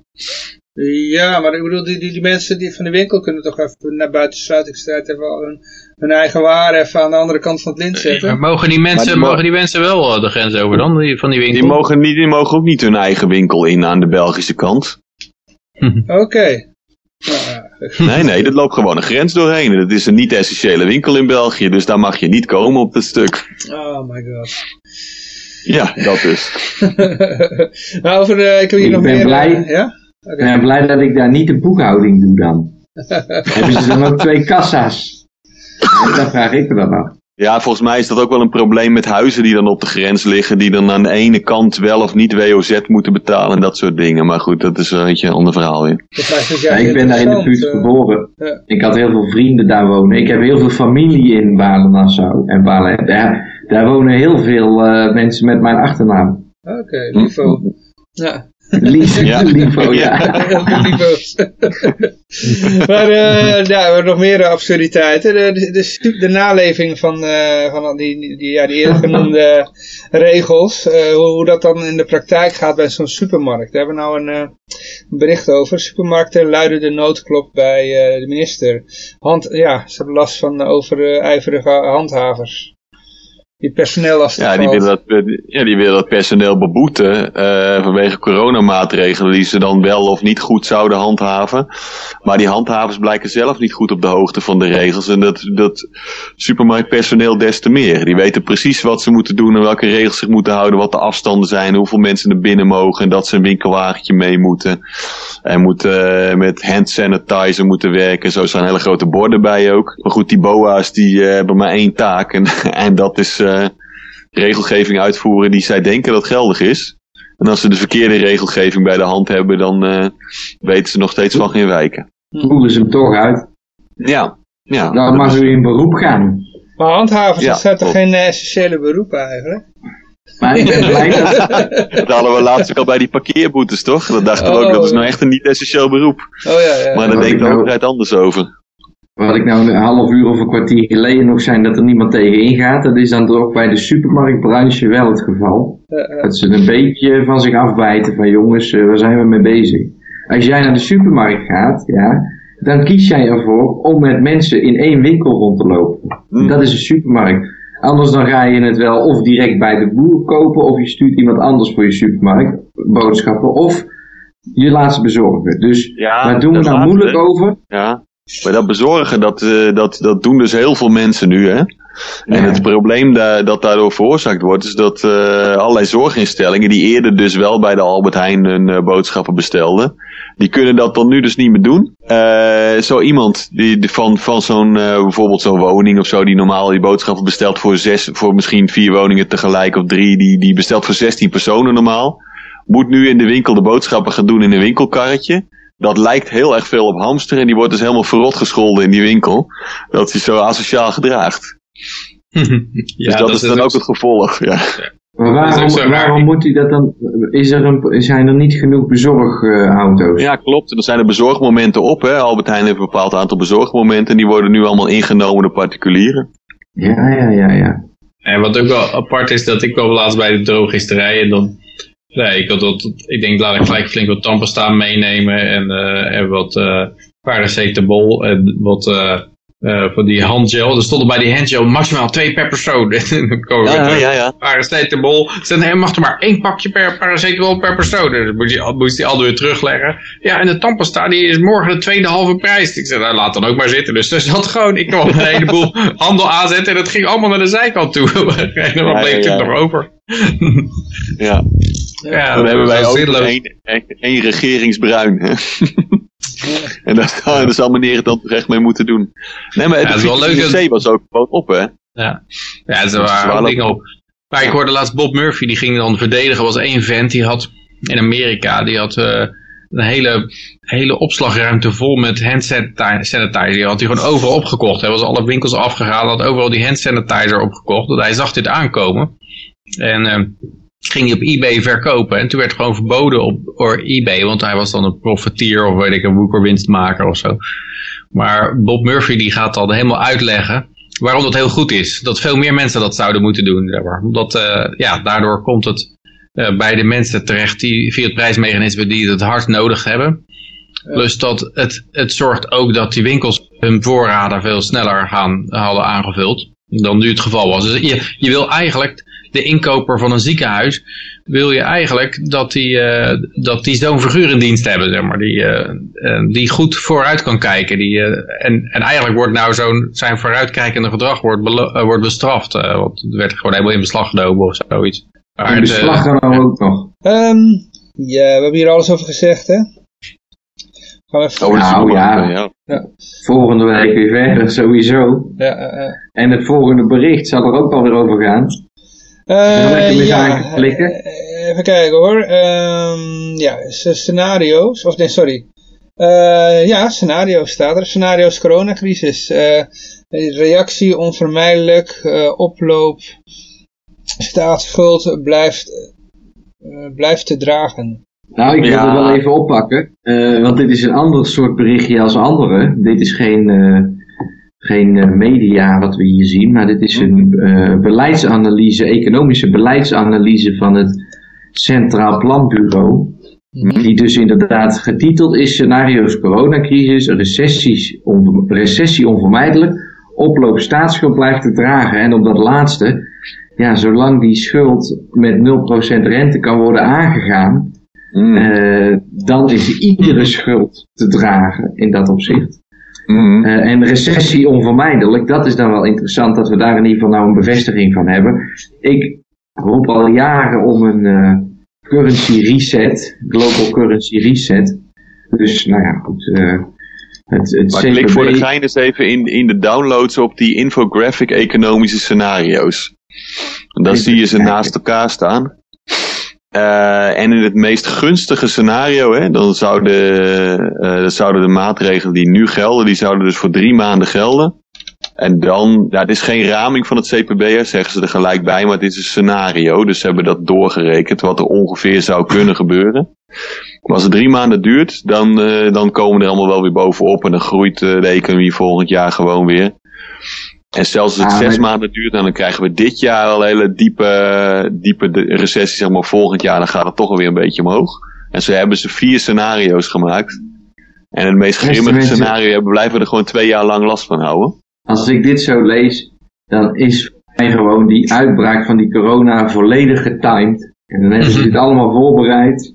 En dan, Ja, maar dat is toch ook, je hebt toch een Event 201, heb je het daar al over gehad? Van dat, eh, die simulatie die gedaan was, eh, in een maand voordat het hele eh, pandemie begon. Ja, ja. Was door Bill Gates gesponsord. En, Ja, daar heb jij eh, het eerder over gehad, toch? Ja, ja, ja dat, dat in, in New York was het toen, ja. ja. En ik hoorde Ja, dat dat, was eh, de, eh, van James Corbett, die had nog een andere club, die had ook al veel eerder nog een, een, eh, een, ja, ook zo'n scenario bedacht van, eh, ja, dit zou er kunnen gebeuren. En eh Rockefeller Instituut was dat, geloof ik. eh. Dus al die Maar clubs die- en het is ook zo, het is natuurlijk heerlijk voor een globale, voor een wereldregering ook, hè, want je moet hiervoor dingen kunnen doen die ja, land- grenzen overschrijden. En, Maar het is ook Ja. niet zo raar dat als je zo'n grote megalomane denker bent, dat je dan ook in wereldscenario's denkt. Ja. Weet je, dat, de Ja, die doen dat ook. Die, die rekenen ook al het soort scenario's wel door. Ja, dat is hun vakgebied. Daar verdienen ze hun geld mee. Dus ja, dat, dan moet je af en toe wat laten zien, toch? ja, maar Dit je wordt natuurlijk ook allerlei politi- alle politieke doelen bijgesteld. eh. Ja, maar dit is natuurlijk ook een eh, scenario van het CPB, hè? dus dat is een overheidsdienst. Ja, nou, bij deze, dit zijn eh, economische scenario's inderdaad. Of Mhm. tenminste, wat economische gevolgen zijn. Ja. Ja. Ja, een eh, helikoptergeld. Het, is, eh, het wordt in de, in de mond genomen. Alle burgers geld geven. Helpt dat in een coronacrisis? Vraagt iemand zich af. Ja, dat is dus een mooi artikel. En, uh, op, notabene op de NOS. Ik had het voor de uitzending met je even over. Dat is toch bijzonder dat er best wel kritiek wordt geleverd hier op eh, wat het beleid dat de overheid aan het uitrollen is. Qua allerlei mensen geld geven en ondernemers compenseren en zo. Nou, en eh, ons welbekend Milton Friedman, die heeft het eerder ook wel gehad over helikoptergeld. En dat dat helemaal niet werkt. en in dit is- artikel, eh daar wordt, eh, de worden daar een aantal mensen aangehaald. Dat is de narrative. En dan zeggen ze, ja, kijk, we hebben toen gehandeld op last van die coronacrisis. En dat is nou blijkt dat toch niet goed uit te pakken. Dus nou zijn we ineens al ons geld kwijt. Ja, sorry mensen, maar we dachten toen dat we het goed zouden doen. Want er was zoveel paniek. Ja, Ja, maar alsof ze dat van tevoren niet wisten, weet je wel. Nee, precies. Maar daarom moeten er af en toe van dit soort artikeltjes, dan bereiden ze dat voor. Dit is het nieuws van over een half jaar.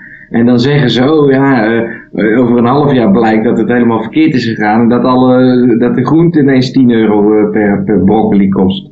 Nou, maar als je kijkt wat ze nou in Amerika doen, dan gaan ze al ook 1200 per persoon eh, geven ze. Maar als je kijkt wat het deflatoire gat is wat ontstaat door zo'n crisis, dan is dat, dat wordt dat niet opgegeven door 1200 dollar per persoon. Dus ik denk, ik denk dat dat op zich niet tot, nog niet tot hyperinflatie lijst, eh, leidt. Maar ja, het gaat natuurlijk alleen maar meer worden. En het is, het is ook zo dat, dat is een bepaald bedrag. En, de- en de rest wordt nog veel geleend, geloof ik. Dat zijn allemaal kredietlijnen. Dus daar kan je ook weer van zeggen van nou ja, het is maar tijdelijk. Want dat zeggen, zeiden ze de vorige keer ook bij al die andere QE's. Van nou kijk, het is het, wij lenen het geld uit, maar we drukken het niet bij. Want uiteindelijk wordt het alweer terugbetaald. En dan verdwijnt het weer net zo hard als het erbij kwam. En dat hebben ze een tijdje gedaan. En toen zeiden ze, want toen ging het gelijk helemaal fout. En toen zeiden ze, nou we gaan het heel langzaam doen. Het is eh, like watching, watching paint dry. En, en dat leidde tot weer eh, een repo-crisis, waardoor er weer enorm veel erbij gingen jassen. En nou als een record. door- En dus mensen geloven denk ik op een gegeven moment niet meer dat die leningen leningen zijn. Die leningen, ja, een lening betaal je terug. Maar dit, deze leningen worden alleen maar weer overtroffen door weer nieuwe leningen. De volgende keer bij de volgende crisis, die nog weer groter zijn. Dus het is eigenlijk ook geld drukken. Het is eigenlijk ook helikoptergeld. Dat, het- Mhm. dat terugbetalen is gewoon een, een illusie. Dat gaat nooit gebeuren. Maar de vraag is überhaupt of, of, of nog wat geld uit die, überhaupt uit de helikopter komt. Hè? Allereerst, het, het, is, het komt natuurlijk uit de koker van de man die ons ooit de 1000 euro beloofde. De man die wel vaker eh, dingen roept eigenlijk, eh, zeker in verkiezingstijd.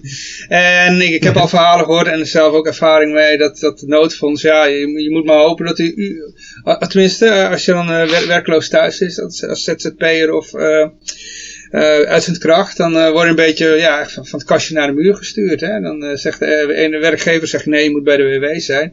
De UWV zegt dan nee, je moet eh, aanspraak maken op het noodfonds. Eh, via je werkgever. Je werkgever moet dat doen, maar ja, die wil dat niet.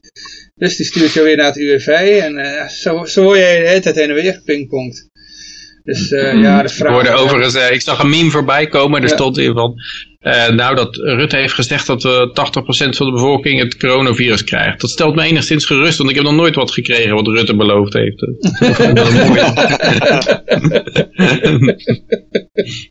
Ja, ja, ja. Dus en dan aan de andere kant, ik ja, denk- oké, vertel... eh, Ik denk toch met de, met de mogelijkheden die er nu zijn, dat ze mensen deze keer het wel geven. Ik denk het ook, maar dit is wel een soort Ja. ordinaire nivelleringsactie. Want de, de, ja, dit gaat zeer waarschijnlijk ook veel meer naar gewoon, nou, weet je, middeninkomens en misschien net iets lage inkomens, maar midden- en kleinbedrijf. Die gaat maar als het-. Als, je het, als het toch die global currency reset gaat worden, hè, dan geef het dan nu ook maar gewoon weg. En dan heeft iedereen nu gewoon de kans om met 1200 euro e-guldens te kopen en te. Het is nog niet bekend Maar- dat bij ons ook 1200 wordt, hè? Nee, oké, maar ik denk dat ze dit keer wel gaan doen. En dat iedereen ook, dus ja. die, die, die in het Westen eh, toch al zijn hele leven voordeel heeft van het hele gebeuren, nu nog één keertje een kans geven ermee. En dat het dan... eh, Ja, want als je het alleen weer, alleen weer de banken in gaat schuiven, dan wordt denk ik toch wel, eh, wordt men toch wel vrij boos. en dan, dat, dat is, maar als je, ze, als je de mensen ook allemaal 1000 euro geeft, dan, eh, dan zijn ze weer stil. eh. Nou, wat ik, wat ik zelf wel best wel cru vind, is, eh, ik ben gewoon al die tijd aan het werk geweest. Je werkt in de gehandicaptenzorg en heel veel mensen die zijn gewoon aan het werk geweest. En die krijgen helemaal geen ene donder. Weet je, dus je, je hebt al gewoon geluk als je lekker thuis mag zitten nu. Dan hoef je niks te doen en je krijgt toch geld. Ja, Maar de inschatting dat het dat dit keer wel met helikoptergeld gaan storen, dat denk ik dat dat wel dat dat juist is inderdaad. eh. Oh, dat denk ik ook. Het is wel heel duidelijk aangekondigd hoor. Mm. Dat die Wopke Hoekstra die heeft al die plannen wel gepresenteerd. En hij zei ook, ja, het is misschien allemaal niet ideaal. En er zullen mensen van gaan profiteren. En andere mensen dat verkeerd gaan toepassen. Eh, maar dat vond hij dan toch wel zo belangrijk dat het op korte termijn er doorheen moest. Dus dat gaat op hele korte termijn gebeuren, Ja. ja. Maar dat was, ook, dat was eigenlijk altijd van de Duitse centrale bank was er een grote weerstand tegen hyperinflatie. eh, vanuit het verleden gezien. En eh, er werd nou ook verwacht dat gezien de omstandigheden nu de Duitse centrale bank hun, hun eh, weerstand zou laten varen. En dat betekent ook dat Duitsland ging de begrotingsdiscipline op, op de helling zetten. Mhm. Die, die, die 2, 3% regel of zo. Dat, dus dat mag eh, mag overheden veel meer bijlenen. Dus ja, dat, denk dat, dat het einde van de euro dan toch wel eh, in zicht is. Als er geen enkel anker is- meer is. het is wel erg jammer hoor, dat, ik dat we dat dus eigenlijk al tien jaar zien aankomen en dat we elkaar toch niet hebben kunnen mobiliseren om er echt wat aan te doen. Want het is gewoon de agenda die wordt uitgespeeld. Al die mensen die met de Tweede Wereldoorlog daarna net zijn geboren, gaan nu met pensioen. Die moeten nu dus terugkrijgen waar ze hun hele leven voor hebben gewerkt. En ze trekken gewoon de Ja. stekker eruit. Ik, ik moet ineens heel erg denken aan, eh, aan Atlas Shrugged, weet je, van, eh van Ayn Rand. Waar, waar die mensen die hoofdrol spelen, zeg maar, proberen nog heel lang die bevolking te helpen Ja. met hun fantastische producten. En uiteindelijk wordt het gewoon allemaal geconfiskeerd door de overheid. En dan denk je, nou laat ik maar fuck it. En dan vluchten ze naar een, naar een andere plek. En dat gevoel krijg ik hier heel erg bij, weet je. je kunt, als je dit hele verhaal doorziet, dan denk je op een gegeven moment ook... Weet je, kies eieren voor mijn geld. Als mensen dit willen geloven, doen ze dat zelf. Maar ik, eh, ik ga gewoon eh me op mijn eilandje terugtrekken. Nee, langzamerhand steeds meer ondernemers ook de brui eraan geven. Want eh, ja, als je dan, eh, dan kan je net het hoofd boven water houden en dan, dan krijg je dit soort dingen. En dan, dan gaat eigenlijk jouw belastinggeld gaat allemaal naar, naar enorme banken toe om die eh, leningen weer overeind te houden. En ja, dan denk je op een gegeven moment inderdaad van, eh, het heeft toch wel geen zin. Ja, en dan komen we bij een is, artikel en dat heet Ja. één, één krankzinnige prijs. Ja, dat is, kijk, dat is van, van BNN Nieuwsradio, van Kees de Kort. Nou, die, die loopt eigenlijk al een tijdje heel hard eh, kritiek te leveren op het overheidsbeleid. Dat ze zo, eh, zo ongelooflijk de economie aan het schaden zijn. ja, maar dat is zijn beroep. Hè. Dat is ook zijn beroep, dat is ook zijn beroep. Tuurlijk, tuurlijk, tuurlijk.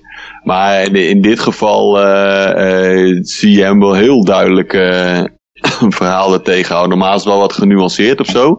Maar hij, is, hij lijkt nu echt wel flink boos geworden te zijn. Maar dat is ook niet raar. Want in de, zo, zowel in de Verenigde Staten als in Nederland hebben het natuurlijk een enorme impact op de, op de economie. Eh, en dat gaan we allemaal terugzien. Weet je. En, en, en de- wat dat betreft vind ik die scenario's van het CPB nog niet eens zo raar. Het wordt gewoon één grote ellende. Ja, die zijn heel voorzichtig denk ik nog. Ik zie 1,7% daling. Nou, ik zie 1,7% dat, eh, ja, dat zie ik niet, eh, niet gebeuren eigenlijk. Ik bedoel, dat wordt wel veel erger toch? Ja, maar er stond ook wel, er stonden nog wel andere scenario's bij, waarbij we twee jaar lang in een recessie blijven zitten als deze maatregelen een jaar lang door blijven duren, zeg maar. En dat kan misschien ook wel als de, als de overheidssteun gewoon nog veel verder doorloopt. Ik denk dat je geluk moet hebben als je niet in een depressie terechtkomt nou. Ja, maar dat was sowieso al, was wel. al heel gammel. hoor. Ja, het schijnt, nog erger, het schijnt wel erger te worden dan de depressie van 2008. Ja. Ja, dat wilden ze geen depressie noemen, dat noemden ze de grote, grote recessie. Maar ja, ik denk eerder 1929 of zo. eh, dat soort... eh, ja, of er moet iets uit de hoge hoed komen dat, dat mensen opeens allemaal tot inzicht komen en eh, blijken Ah. allemaal heel verlicht te zijn. Het is wel een relatieve daling natuurlijk. Hè. De rijkdom die we straks overhouden, die is wel een stuk hoger dan die ze in eh, 1929 hebben overgehouden. In Ja. werkelijke economische waarde. Ja, dat eh, is te hopen, ja. Ja. Ja. Maar eh, de druk op Nederland groeit om in, eh, in te stemmen met eh, eurobonds. Ja, dat is dan een bericht, dat, dat, dat is heel grappig. Dat blijft dan natuurlijk wat onder de radar. Ja? Want iedereen is met corona bezig. En in de tussentijd probeert de EU gewoon er eh, eh, eh, EU-obligaties doorheen te drukken. Oké. Oftewel, normaal gesproken heb je staatsobligaties, hè, die, worden, die worden gewoon per land uitgegeven. Zo'n beetje om die, om die leningen te financieren onder andere. Mhm. Maar nu wil de EU dus eurobonds uitgeven, oftewel EU, eh, en er zijn twee landen tegen. En dat zijn de landen die op dit moment eh, heel veel voordeel bij hebben dat ze goedkoop eh, geld kunnen lenen. Dat zijn Nederland en Duitsland. Hmm. En de rest van de complete Europese Unie die, eh, die heeft er straks alleen maar voordeel bij als, eh, als de eurobonds komen. Want dan kunnen zij namelijk goedkope geld lenen. Die En daar hoort nu ook een Europese belasting bij, hè? Denk ik. Bij de euro. Ja, onge- ongetwijfeld. Ja. want die rente moet betaald worden. Maar die belasting Dus is er toch al, die Europese belasting? Nou, volgens mij is er nog geen directe Europese belasting, toch? Niet Nee, direct, het gaat via de staat inderdaad. Ja. Hm, maar dit zal wel in een directe Europese belasting resulteren. Oké. Daar ben ik benieuwd naar, want dan moeten we dat ook weer ergens een, eh, iets voor invullen of zo. Ja, krijg je daar ook Ja, ik vind dat dan wel weer, want ik was heel even heen en weer. eh, maar ik vind dat dan weer een iets te zware voorspelling. Om het zo directe Europese belasting. Hoe gaat het dan gebeuren via de ondernemer? Of dat je dus een extra hokje Europa afdracht bij je inkomstenbelasting krijgt. Nou, dit is wel een aparte, dit is, dit is voor, in, mijn, in mijn beleving is het zo'n kleine stap, steeds een stukje verder richting een soort van eh, Europese federatie, zoals we nu in de Verenigde Staten natuurlijk hebben. Dat we straks ook een centrale federale regering krijgen die Nee, allerlei... nee, eh, Ja, inderdaad. In de Verenigde. Staten heb je dat toch ook. Je hebt je gemeente, je hebt je staat en je hebt je federale waar je allemaal belasting aan betaalt. En ja, ook allemaal invult. Dus ik denk als je obligaties uitgeeft, dat betekent je leent geld op de kapitaalmarkten. Dan moet je kunnen aantonen waar jij je bron van inkomsten vandaan haalt. Ja, ik, ik heb het idee dat ze dan toch naar de... En dan, dan, dan verwacht ik ook dat je na die Europese belasting, dat je ook een Europese politie krijgt en een fiscaal beleid, eh Europees leger uiteindelijk. Oh, maar er, er is al allemaal Europese afgedwongen politie. worden natuurlijk. eh. Er is al Europese politie, eh, Interpol. Europol. Ja, Europol. Ah, dit is een- Maar Europees leger, daar wordt ook al een tijdje over gesproken inderdaad. Dit is gewoon een van die stapjes. Ja. En dat kun je er nu mooi doordrukken. Het begint dan waarschijnlijk met iets heel kleins. Zo is de IRS ook begonnen, weet je wel.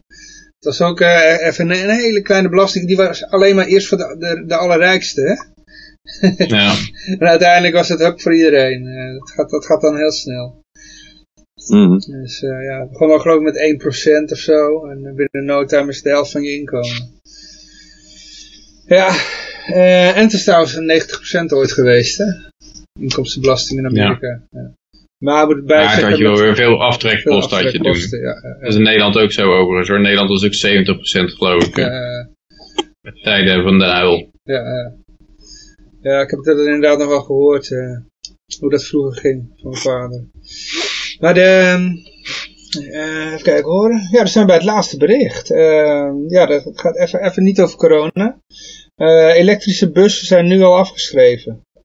Zit ik net Ja. te lezen.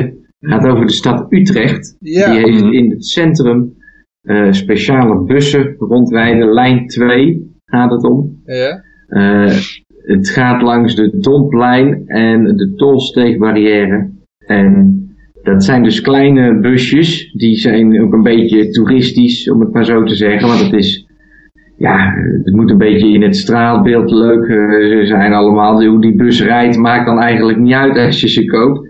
En nu blijkt dus dat ze technisch toch niet helemaal leveren wat ze ervan gehoopt hadden. Vaak als de bussen zijn opgeladen, eh, kunnen ze dus niet hun hele diensttijd Ja, eh, volmaken. dan moeten ze in de zomer moeten ze de airco uitzetten. Dus dan niet te hard in die bus. Ik weet Ook, het. ook gaan de, de deuren soms stuk. Ja, En ja, dat zorgt dan voor heel veel vertragingen. En daardoor heeft de UOV, hè, dus Utrecht OV neem ik aan dat het voor staat. ja. Openbaar vervoer, moet ik alleen maar uitspreken. eh, hebben nu die bussen eruit genomen. En ja, was, ik weet niet of het. Er staat niet bij of het dieselbussen zijn. Nee, elektrisch. Maar. Elektrisch. Oh, wel elektrische bussen, ja. Nou, Ja, ja. Dus, Ja, maar wat ik me dan ook het opladen gaat niet altijd goed. Maar ik vond het laatste zinnetje wel mooi. Dat vond ik... eh, de buslijn 2 is tijdens de klimaattop in Parijs in 2015 overigens verkozen tot een van Nederlands succesvolste duurzaamheidsinitiatieven. Volgens de woordvoerder UOV was er toen nog niks aan de hand met de bus. en nou wordt er gewoon de hele bus in de vuilnisbak geklikkerd. Ja, nou Maar ja, wat, ik, zijn- ik zat er naar te kijken. van Die, eh, ik dacht dat er op een gegeven moment heel veel problemen waren met elektrische bussen uit China. Dat die geen goede kwaliteit leveren. En dat dat allemaal. eh, dat ze daar liever gewoon Europees spul voor hadden. Maar ik, eh, ik kan hier niet helemaal teruglezen of dit nou een Nederlands of een Chinees product is. Ik weet alleen, ik weet alleen dat het vanaf het begin één grote ellende was. Dus ik weet niet hoe ze erbij komen dat het überhaupt een succesverhaal was. Want ik heb heel veel in die bus Nou, eh, omdat ze- gezeten. Waarschijnlijk omdat ze er dus zo leuk uitzagen. Ja, ja, ja. Maar dit is, dit is ook mooi. De woordvoerder heeft inmiddels nieuwe elektrische bussen besteld. Deze laten echter een jaar op zich wachten. wachten. Daarom worden er binnenkort tijdelijk bussen ingezet op hydro-treated vegetable oil. Dit is een plantaardig hernieuwbaar alternatief voor diesel, maar niet zo milieuvriendelijk als elektrisch rijden. Dus daar hebben ze drie, drie eh, voorraden bussen. Ze hebben dus eerst een bus, die elektrische bus, die gooit er gelijk de, de, de, de prak in. Dan gaan ze tijdelijk gaan ze met, eh, met diesel rijden. En dan daarna nog weer met een nieuwe elektrische bus. maar het is allemaal duurzaam hoor dit. Het is allemaal super duurzaam. Mm, Oh my god. ja. Uiteindelijk hebben de bussen het wel zeven jaar volgehouden. Dus dat... eh, Ja, Ik weet niet hoe lang ze het normaal volhouden. Maar ik, ik vraag me echt nog steeds af waar, waarom ze daar niet gewoon op eh, waterstof en brandstofcel gaan rijden. Ja, omdat, Ja, omdat omdat je geen waterstof Nederland... kan tanken denk ik. Dat Nee, kan omdat- wel, dat kan wel. En omdat- anders maken ze dat daar gewoon. Dat kan toch gewoon in Utrecht. omdat Nou, dat was het Nederland probleem in Groningen ook. Toen moesten ze die waterstofbussen moesten ze helemaal naar eh, Venlo rijden om te tanken. op, op een diesel eh, trailer. Omdat de overheid zichzelf geen toestemming gaf om eh, vanuit veiligheidsoverwegingen om zo'n eh, ontplof eh, waterstof tankstation te bouwen daar. Mm. Eh, eh, Dus dat gaat in het centrum van Utrecht helemaal niet lukken. nee. Ja, goed, ja. eh ik wilde nog wat We zeggen. hebben het gehaald. Ja. We hebben het gehaald. Ik, ik wilde nog wat zeggen over die bus, maar ik ben het nou ook alweer kwijt. Dus, eh, Je hebt er Ja. vaak in gezeten, zei je ja, toch? vaak ingezeten. En in de zomer is het niet te hard, joh. Want ze doen dan die airco uit, omdat anders de, die, de bus niet genoeg stroom heeft.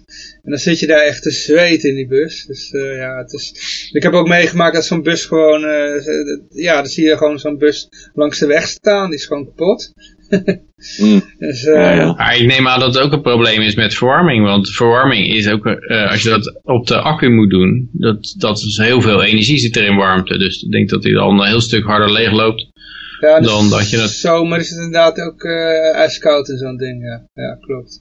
Of in de winter. In de zomer is het ijskoud. In de winter is het ijskoud, in de zomer is het bloedheet. Ja, Ja. maar kijk, nu, nu, op, nu hoeft de bus toch op zich niet te rijden. Hè? Ik bedoel, eh, ik zie ze nog wel allemaal rijden hier in Amersfoort. Hoor. Dus, eh Hm. dan zie ik allemaal lege bussen rijden.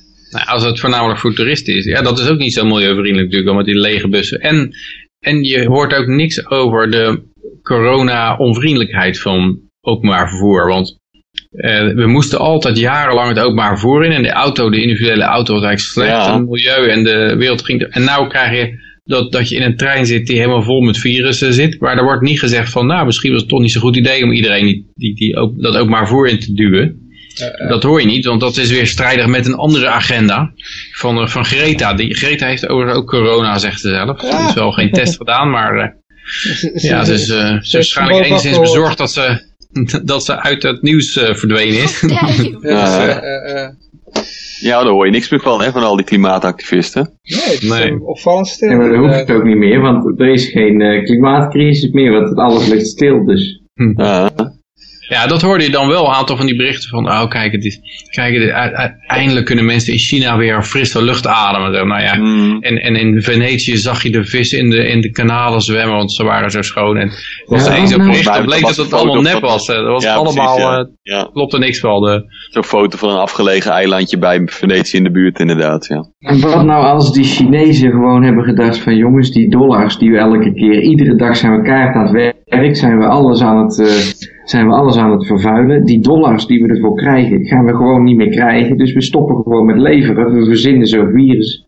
En, en, en we zetten gewoon de boel stil. En het Westen heeft er maar mee te dealen hoe dat ze hun producten gaan krijgen. Want wij maken alles. Ja, ja zijn ik denk dat het wel een apart lesje is. Ook omdat Trump die wilde van ja, China die zo, zo smerig dat ze ons allemaal spullen goedkoop leveren en zo. En dan gaan de tarieven opgooien en ze zullen, zullen ze laten betalen. En dan nou komt, oké, er komt niks meer vanuit China. Dat, oh shit, helemaal zelfs de ventilators eh, of de, de beademingsapparaten die ze nodig hebben. Al de, al de coronapatiënten die Elon Musk zei, oh ik ga, ze, ik ga ze zelf maken. En Elon Musk's fabriek lag stil en toen ging hij ze maar in China kopen. Dus Ja. ja, ja Ah, nu begreep ik wel dat Dyson, eh, dat Dyson ze inmiddels ook produceert. Ja, er zijn zelfbouwpakketten. Nou, ik, iemand, eh, Ja, het is een Nederlands bedrijf, daar kan je ook met bitcoin betalen. En dan kan je, eh, kan je zo'n eh, ding kopen wat, nou ja, ik heb het nog niet helemaal goed doorgelezen. Maar het is een, het is een volledig beademingsapparaat. hè. Ja, oké. Ja, zolang er geen patent op zit. Want in, in Italië hadden we vorige week nog dat eh er was Ja. een privaat bedrijf dat had. Had voor kleppen geproduceerd inderdaad voor zo'n apparaat en dat eh, werd aangeklaagd. Met een 3D-printer, hè. Dat is ook wel handig om in huis te hebben in dit soort situaties. Ja, ja. Maar goed, ja, we zijn aan het einde van de uitzending gekomen. Dus ik gooi even de, de afscheidsjingle erin. Eh, ik wil in ieder geval eh, iedereen hartelijk danken voor het luisteren naar dit programma. En uiteraard eh, de deelnemers danken voor het deelnemen. Uiteraard zijn we volgende week weer. Dan hopelijk met Firm Supreme. En ja, ik wens iedereen een vrolijke en vooral heel erg vrije week toe. tijdens het isolement. Ja. en hier is de eindjingle.